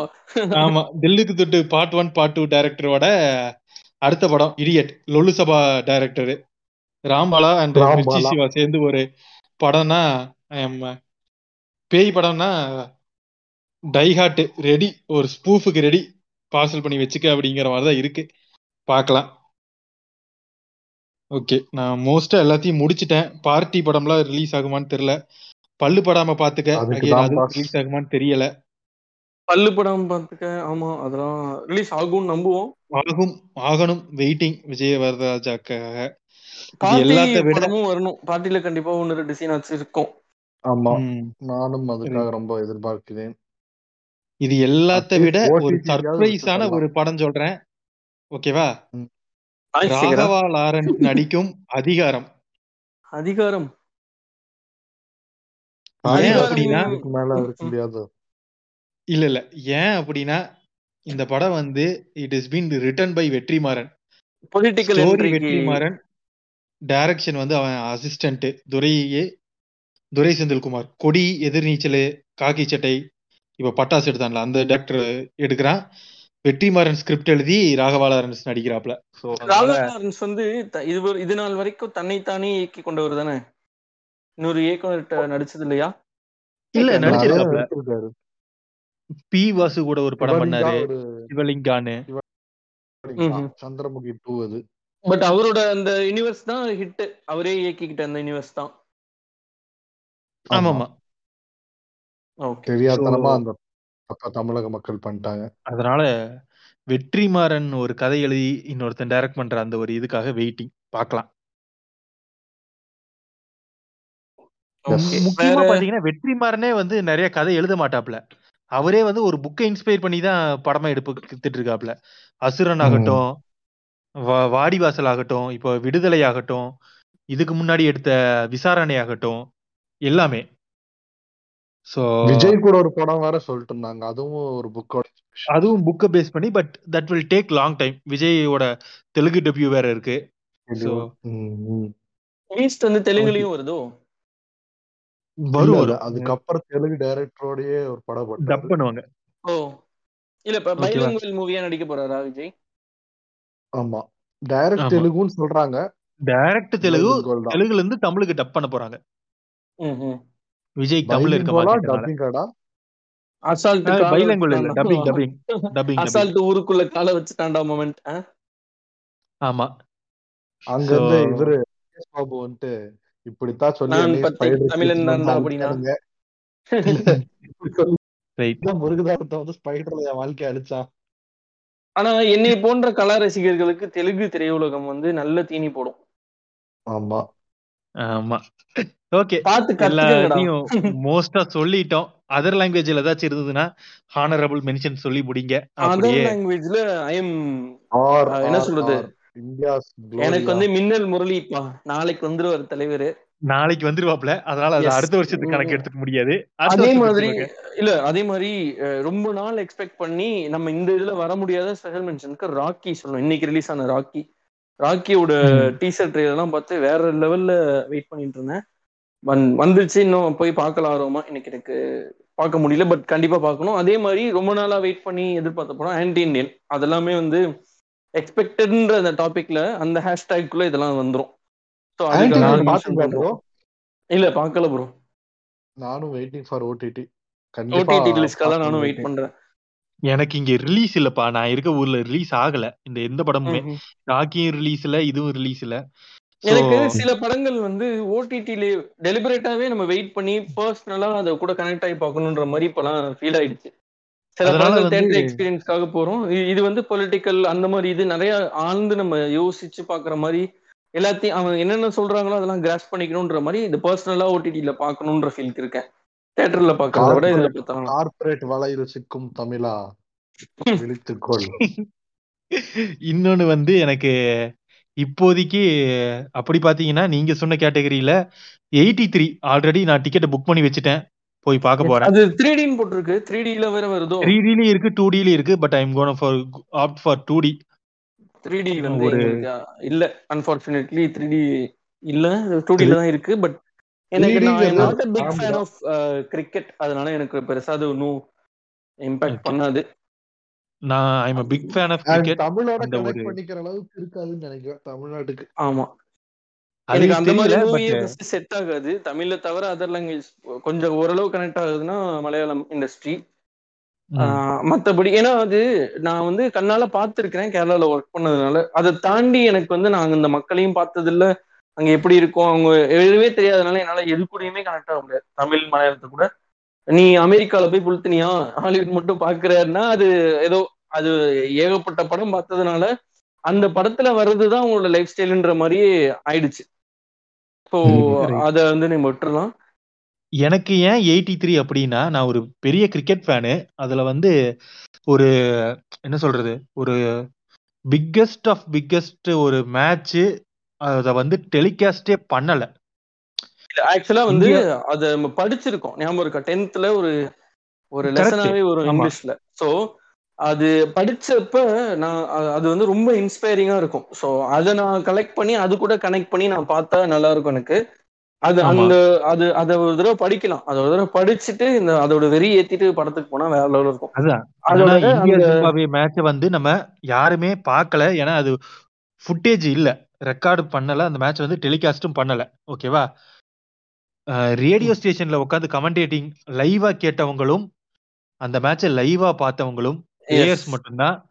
விட்னஸ் அந்த ஒரு எபிக் எபிக் இது வந்து நமக்கு அந்த கபில் தேவோட ஸ்டாண்டர்ட்ல ஒன் செவன்டி வரும். ஃபைவ் இன்னிங்ஸ் டென்த் ஸ்டாண்டர்ட்ல இது ஆக்சுவலா அந்த ஃபைனல் தானே? வேர்ல்ட் கப் ஃபைனல்ஸ் தானே? நம்ம first world cup finals semi finals மொத்த ஃபைனல்ஸ் எல்லாம் journey. ரெக்கார்டடு ஓகே ஆக்சுவலா நம்ம படிச்சது வந்து ஃபைனல்ஸ் தான் நம்ம படிச்சோம். ஆமா ஆமா லெசன்ல இது வந்து அதுலயே என்னன்னா- எப்படி போட்டிருக்கும்னா இந்தியா அந்த. மேட்ச் வந்து ரொம்ப ஒஸ்டா போயிடுச்சு. அது வந்து இந்தியாவுமே காப்பாத்த முடியாது. அவ்வளவுதான். ரிசல்ட் தெரிஞ்சு போச்சுன்ற மாதிரி இருந்து ஆஹ் இதே இந்த ரேடியோ ஸ்டேஷன்ல இருந்து பேசுறவர் தான் எழுதுற மாதிரி இருக்கும். சரியா ஞாபகம் இல்ல.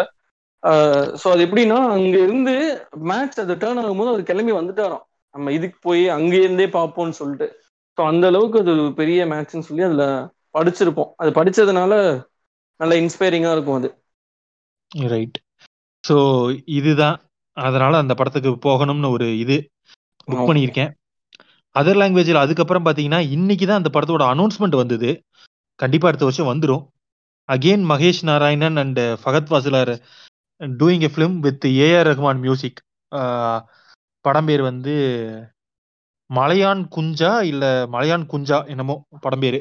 ஸோ அந்த படம் டீசரே நாளைக்கு தான் வரப்போகுது. பட் அனௌன்ஸ்மெண்ட்னாலேயே எனக்கு அந்த படத்து மேல ஒரு எக்ஸ்பெக்டேஷன் மலையாள படத்தை நம்ம கொஞ்சம் பாக்குறதுக்காக போக மாட்டோம். நெஞ்ச பாக்குறதுக்காக தான் போவோம்.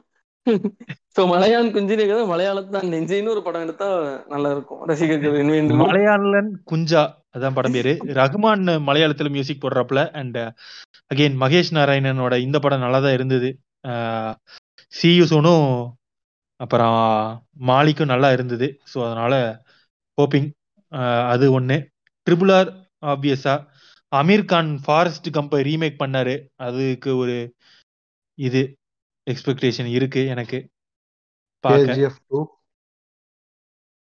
கேஜிஎஃப் டூ ஆப்வியஸ்லி நம்ம வந்து இது- மின்னல் முரளி பேரை மட்டும் சொன்னோம் பட் அது கொஞ்சம் அதை பத்தி பெருசா சொல்லணும்னு நான் ஆசைப்படுறேன். மின்னல் முரளி வந்து என்ன சொல்றது மலையாள இண்டஸ்ட்ரியோட ஃபர்ஸ்ட் சூப்பர் ஹீரோ மூவி ஒன்னு ரெண்டாவது அது ஒரு நல்ல டைரக்டர் அது எனக்கு டைரக்டர் பேர் தெரியல பட் ஹீஸ் ரொம்பவே அஹ், அந்த டைரக்டர். ஒரு படம் எடுத்திருக்கான். ஹாட் ஸ்டார்ல ஃப்ரீயா தான் இருக்கு. படம் பேர் வந்து குஞ்சி ராமாயணமோ இல்ல குஞ்சு ராமாயணமோ? படம் பேரு. மறுபடியும் இவன் வேற ஒருத்தன். நான் வந்து சுன்னி அப்படி சொல்லப்படுற அந்த குஞ்ச சொல்லல. இது மலையாள குஞ்சு. மலையாள குஞ்சுன்னா குட்டி ஸ்மால் சின்ன அந்த இருக்கு. கொஞ்சம் இந்த சென்ஸ் அங்க வந்து குழந்தை. Little one. அப்படி. ஆமா. குஞ்சி. மலையாளமோ இல்ல குஞ்சு மலையாளமோ? குஞ்ஞம் சரி குஞ்சு. ராமாயணம் ராமாயணம் ராமாயணம். ஆமா. போய் பாருங்க ஹாட் ஸ்டார்ல ஃப்ரீயா இருக்கு. செம்ம காமெடி படம். சூப்பரான ஒரு காமெடி படம். குஞ்சு இவங்க நெட்ஃபிளிக்ஸ்ல ப்ரமோஷன் பண்றது சூப்பரா இருக்கு. சின்ன கிரேட் காலி எல்லாம் வச்சு இப்போ ஒரு ப்ரமோஷன் வந்துச்சுல. இப்போ யுவராஜ் சிங் வச்சு ஒண்ணு பண்ணானுங்க. சோ நல்ல அவங்க வந்து பயங்கரமான ஒரு ஹிட்டை எதிர்பார்க்கறாங்க. நெட்ஃபிளிக்ஸே அதை வந்து ப்ரமோட் பண்ணி நீங்க எங்க சுத்தினாலும் உங்களுக்கு ஸ்டோரியில முன்னாடி முன்னாடி காமிச்சு அவன் வலுக்கட்டாயமா பார்க்க வச்சிருவான். சோ அது வந்து டிசைவிங்கான ஒரு படமா தான் இருக்கும். நம்ம நம்மளோட ஹீரோ. மாதிரியும் நம்மளோட முகமூடி மாதிரியும் ஒரு கேவலமான ஒரு டிசாஸ்டர் வாங்காம நல்லா வெற்றி அடைய இல்ல கிரிட்டிக்கலி இன்னைக்கு பிரஸுக்கு காமிச்சிட்டாங்க. எனக்கு நான் ஃபாலோ பண்ற ரெண்டு மூணு ரைட்டர்ஸ் எல்லாருமே ரொம்ப எக்ஸ்ட்ராடினரி ஒர்க் தான் பாராட்டியிருந்தாங்க. ஆக்சுவலா. நான் முத முதல்ல எக்ஸ்பெக்ட் பண்ண ஹீரோ யார் தெரியுமா? சூப்பர் ஹீரோ கந்தசாமின்றது கிரேட் சூப்பர் ஹீரோ தான் நான் எதிர்பார்த்தேன். ஒரு குழந்தையா ஒரு குழந்தையா நான் வந்து வேற லெவல் பேட்மேன் மாதிரிதான்டா. தமிழ்நாட்டுக்கு ஒரு பேட்மேன்ரா அப்படின்னு நான் நினைச்சேன். அதுக்கு நான் பட்ட ஐயோ ஒன்னும் சொல்ல முடியல. ட்ரமாட்டிக் சம்பவத்தை நான் நினைச்சு பார்க்க விரும்பல. நானும் நினைச்சு பார்க்க விரும்பல. ஆனா வேற லெவல் எக்ஸ்பெக்ட் ஒரு பெரிய ஒரு சூப்பர் ஹீரோ சப்ஜெக்ட் வரப்போகுது. நமக்கும் ஒரு அந்த அந்த ஏக்கம் இன்னமும் இருந்துகிட்டு தான் இருக்கு. அது வந்து மலையாளம் இண்டஸ்ட்ரியில அச்சீவ் பண்ணிடுவாங்க. நாளைக்கு நான் நினைக்கிறேன். இப்ப அண்ணாத்த சொன்ன மாதிரி நமக்கு என்ன நமக்கு என்ன ஏக்கம்? நமக்கு தான் டூ பாயிண்ட் டூ எந்திரன். அவர் சூப்பர் ஹீரோ லிஸ்ட்ல சேர்ந்துட்டாரா? தலைவரே சூப்பர் ஹீரோ தானே பாஸ் ஏய். சரி விட்டுரு. அடுத்த இது என்னன்னா இது வந்து ரொம்ப ரொம்ப வெயிட்டிங்கான இன்னொரு மூவி அடுத்த வருஷம் அதர் லாங்குவேஜ்லயே நான் ஹையஸ்ட் வெயிட்டிங்னா இந்த படம் தான். படம் டைட்டில் இன்னும் சொல்லல. மம்முட்டி. அண்ட் லீஜோ ஜோஷ் பெலிச்சாரி சேர்ந்து ஒரு படம் பண்றாங்க. சோ எனக்கு லீஜோ ஜோஷோட லாக்டவுன்ல தான்? இப்படி ஒரு ஆள் இருக்கானே தெரியும். லாக்டவுன்லயா இல்ல லாக்டவுனுக்கு முன்னாடியே ஜல்லிக்கட்டு ஒரு ஹைப் கொடுத்ததுனால தெரியும். ஜல்லிக்கட்டு. ஆமா. சோ வந்து. அவனோட எல்லா படம் ஒரு அஞ்சு படம் பார்த்துட்டேன். ஜல்லிக்கட்டு அப்புறம் டபுள் பேரலு அஹ் ஈமாவு அங்கமலி டைரிஸ் இப்போ சுருளி. அங்கமலி டைரிஸ்லாம் வேற லெவல் அதான் சுருளியும் பாருங்க சோனி லைவ்ல இருக்கு. செம்மையா இருந்தது. எல்லா படமும் சூப்பரா இருக்கு. So he is doing a movie with Mammootty now Mammootty Kumbalangi. Kumbalangi nights அது பாத்திருக்கீங்களா அது பாத்திருக்கேன் கண்டிப்பா இவரோட படம்னு இல்லைன்னு நினைக்கிறேன். பட் அது இவர் படம் இல்ல. அது வந்து பட் அந்த படமும் மது சி நாராயணன் தான் அது மது நாராயணன் மகேஷ் நாராயணன் இல்ல. அது வேற உள்ள கரெக்ட் சோ என்னன்னா லீஜோ ஜோஸ் பெலிசரி ரம்யா பாண்டியன் வேற ஹீரோயினா நடிக்கிறாங்க மம்முட்டி கூட. ஆடட் இன்ஃபர்மேஷன் பார்க்கலாம் ரம்யா பாண்டியன் லீஜோ ஜோஸ்க்காகவே பார்ப்பேன். மம்முட்டிக்காகவும். And I'm Mammukka fan so அதனால அந்த படத்துக்கு வெயிட்டிங் பார்க்கலாம் ரம்யா பாண்டியனுக்குலாம் நாட்டுல ஃபேன்ஸ் இருக்காங்களா உண்மையாலுமே? நாட்டுல கிடையாது மொட்டை மாடியில. என்ன அது என்ன மொட்டை மாடி? வந்த புதுசுல ஆமா அந்த ஒரே ஒரு போட்டோ அதுக்கப்புறம் ஏதாவது உருப்படியா வந்துச்சா? அதுக்கப்புறம் இல்ல. தலைவி வந்து தன்னை தன்னை வந்து ஒரு ப்ரோ பிளேயரா உணர்ந்துட்டாங்க. பட் ஆக்சுவலி பாத்தீங்கன்னா அவங்களோட ஜோக்கர் படத்துல நல்லா நடிச்சிருந்தாங்க. அதே இது ம், ராமயாண்டாலும் ராவணாண்டாலும் பாத்தீங்களா? அதுல நல்லா பெர்ஃபார்ம் பண்ணிருப்பாங்க பட் நல்லா. பாக்கலாம் பண்ணாங்க. பட் படம் அகைன் அது ஒரு என்ன சொல்றது? ஓ அது என்ன கருமத்துக்காக அப்படி ஒரு ஓவர் எக்ஸாசுரேஷன் பண்ணணும்னு தெரியல. வன்மத்தை அவங்க எல்லாம் காட்டுறதுக்காக. டிசர்விங் தான் bro. அவங்க எல்லாம் வச்சு நல்லா பண்ணலாம். அதாவது மூவிஸ் நல்ல கேரக்டர் கொடுத்து நல்லா பண்ணலாம்னு டிசர்விங் தான். இல்லைங்க. அதாவது இதை நீங்க கரெக்ட் பண்ணாம இருந்திருந்தா கூட நல்லாதான் இருக்கும். தேவையில்லாம கரெக்ஷன் ஒண்ணு பண்ணி. புரியாதவங்களுக்கு புரிய வைக்கணும்ல? மிஸ்டர் வெட்டினா யாரு? அவரோட கேரக்டர் ஆர்க் என்ன? அப்படின்றது. எங்க சுத்தினாலும் எங்க வருவாருன்னு தெரிஞ்சுக்கிறதுக்கு ஒரு இது. ஓகே அடுத்து வேற உங்களுக்கு வேற. கடைசியா எக்ஸ்பெக்டேஷன்ஸ் இருந்தா சொல்லுங்க. ஹாலிவுட்க்கு கண்டிப்பா போய் ஆகணும். பேட்மேன் தலைவரோட என்ட்ரிக்கு பேட்மேன் அது பாத்தீங்களா? Batman. ஏதோ ஒரு ரியல் லைஃப் பர்சனுடைய கேரக்டரா இருக்க கொஞ்சம் இது இன்ஸ்பயர் பண்ணி எடுத்திருக்கானாமா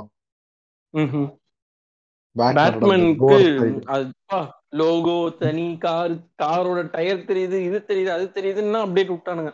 ஸோ வெயிட்டனமான வெயிட்டிங் அதே மாதிரி பேட்மேன் ஒண்ணு. இந்த கிரிஞ்ச் யூனிவர்ஸ். மார்வல் யூனிவர்ஸ் அதுல டாக்டர். ஸ்டேஞ்ச் டூ வருது. அது அதெல்லாம் எக்ஸ்பெக்ட் பண்ணலாம். அது வந்துகிட்டே தான் இருக்கும் வருஷத்துக்கு ஒண்ணு. ஆமா பாத்துக்கலாம். போக இந்த மூணு ஸ்பைடர் மேனி நீ எப்படியும் ரெண்டு படத்துல பொழுதுருவானுங்க தெரியும் தனித்தனியா சோ பேட்மேனுக்கு ரொம்ப எக்ஸ்பெக்ட் பண்றேன். அடுத்து. வேற என்ன ஹாலிவுட்ல வேற என்ன பெரிய அடுத்து? நான் expect அவதார், பண்ற வந்து- இல்ல இல்ல. அடுத்து நான் 2. எக்ஸ்பெக்ட் பண்ற வந்து Killers of the Flower Moon Martin Scorsese again DiCaprio boy back to form என்னது? பேக் டு டிகாப்ரியோ ஆமா. Robert De Niro and Martin Scorsese crime genre இது. சம் பீரியட் ஃபிலிம்னு சோ ஓகேவா. முதல்ல எபிசோடு நமக்கு வந்து ஃபர்ஸ்ட் எபிசோடு என்ன பண்றோம் ஏது பண்றதே தெரியாம ஸ்டார்ட் பண்ணோம். ஓரளவுக்கு டீசென்டான ஒரு ரேண்டிங் செஷன் மாதிரி தான் போயிருக்கு. ஸோ இந்த டுவெண்ட்டி டுவெண்ட்டி ஒன்னோட எண்டில் டுவெண்ட்டி டுவெண்ட்டி டூக்கான எக்ஸ்பெக்டேஷன்ஸ் பேசியிருக்கோம். டுவெண்ட்டி டுவெண்ட்டி டூக்கு வந்திருக்க அனௌன்ஸ்மெண்ட் வச்சு மட்டும்தான் பேசியிருக்கோம். அது போக இன்னும் நிறைய பிக் நேம்ஸ் பிக் மூவிஸ் வரலாம். அதை நம்ம அடுத்த வருஷம் ரீகேப்ல தான் பார்க்க போறோம். இல்லாட்டி நடுவில் ஏதாவது இம்ப்ரெசிவா வந்துச்சுன்னா பண்ணலாம். அது போக ப்ராமிசிங்கான அண்டர் படம் டீசர்ஸ் எல்லாம் பார்த்திருப்போம். ஆனா மறந்துட்டோம். அதையெல்லாம் நாங்க சொல்லல. மிஸ் பண்ணியிருப்போம் அப்படி ஏதாச்சும் இருந்தது அப்படின்னாலும் அதை அஹ், மறுபடியும் பேசுவோம் ஒரு தடவை. அது போக சில படங்கள் பார்த்து காண்டாகி இன்னும் அசிங்க அசிங்கமா கெட்ட வார்த்தைகள் திட்டணும்னு தோணுனதுனால கூட விட்டுருக்கோம். அதையும் இன்னும் கொஞ்சம் ரீச் ஆமா. அதை பண்ணுவோம். சில படங்கள் வந்து வன்மத்துக்காகவே போய் பாக்குறதுன்னு வெயிட் பண்ணிட்டு இருக்கிறோம் சோ அதையும் பார்க்கணும். ஸ்கூல் ஃபினிஷிங் டச்ல வந்து இதுக்கு வெந்து தடிந்ததுக்கு ஆளுக்கு ப்ரொமோஷன் Yes. க்ளோஸ் பண்ணுங்க. என்ன ப்ரோ வெந்தது இந்த கார்க்கா அது வந்து இது தவிர்க்க முடியாத வெற்றி. அதுக்கு ப்ரமோஷன் பண்ண வேண்டிய அவசியமே இல்ல. என்னன்னா. இது இது ஒரு நம்ம வந்து ரொம்ப நாளா வந்து ஏதாச்சும் பண்ணணும் ஏதாச்சும் பண்ணணும் அப்படின்னு சொல்லி புலம்பிக்கிட்டே இருந்தோம். ஸோ இப்போ நம்ம புலகாங்கிதம் அடைகிறதுக்கான ஒரு இதை வந்து நம்ம அச்சீவ் பண்ணியிருக்கோம். பேசியிருக்கோம் தொடர்ந்து. நம்ம வந்து இது நார்மலா நம்ம பேசுறதுதான் வெட்டியா பேசுவோம். நிறைய. ஃபோன் ஃபோன் கால்ஸ்ல பேசுவோம். நம்ம பேசுறத இன்னும் நாலு பேர் கேட்டு பயன்பெறதுக்குலாம் ஒண்ணும் இல்ல. பொழுதுபோக்கலாம் நீங்க ஜாலியா இப்படியும் நாலு இருக்கு நீங்களும் பேசுறாங்க ஒத்த கருத்துக்கள் உள்ளவங்களும் இருப்போம். ஒத்த கருத்துக்கள் உள்ளவங்களும் இருப்போம். மாற்று கருத்துக்கள் உள்ளவங்களும் இருப்போம். ஸோ நல்லா இருக்கும் மாற்று கருத்து இருந்தா நீங்க அந்த கமெண்ட் பண்ணலாம். அதுக்கான நம்மளோட பேஜ் இருக்கு. ஸோ ரசிகன் கிளப் பேஜ் இருக்கு. ஸோ ஸோ நீங்க பேஜ்ல போய் நீங்க கமெண்ட் பண்ணலாம். இல்ல டிஎம் பண்ணலாம். இல்ல மிஸ்டர் வெட்டின்னு நீங்க எந்த சோஷியல் பிளாட்ஃபார்ம்ல சர்ச் பண்ணாலும் நான் வருவேன். அங்கேயும் போய் நீங்க பண்ணலாம். ஸோ அடுத்த நம்ம கூட பேசுறவங்களோட ஹேண்டில்ஸும் கொஞ்சம் கொஞ்சமா நம்ம சொல்லுவோம். ஸோ அது மூலயமா நம்ம ஒரு கம்யூனிட்டியா ஃபார்ம் பண்ணா நீங்களும் பேசலாம் வரலாம் எல்லாம் பண்ணலாம். So it's a good start தொடர்ந்து நம்ம. தொடர்ந்து பேசுவோம் இணைந்திருங்கள். நன்றி வணக்கம்.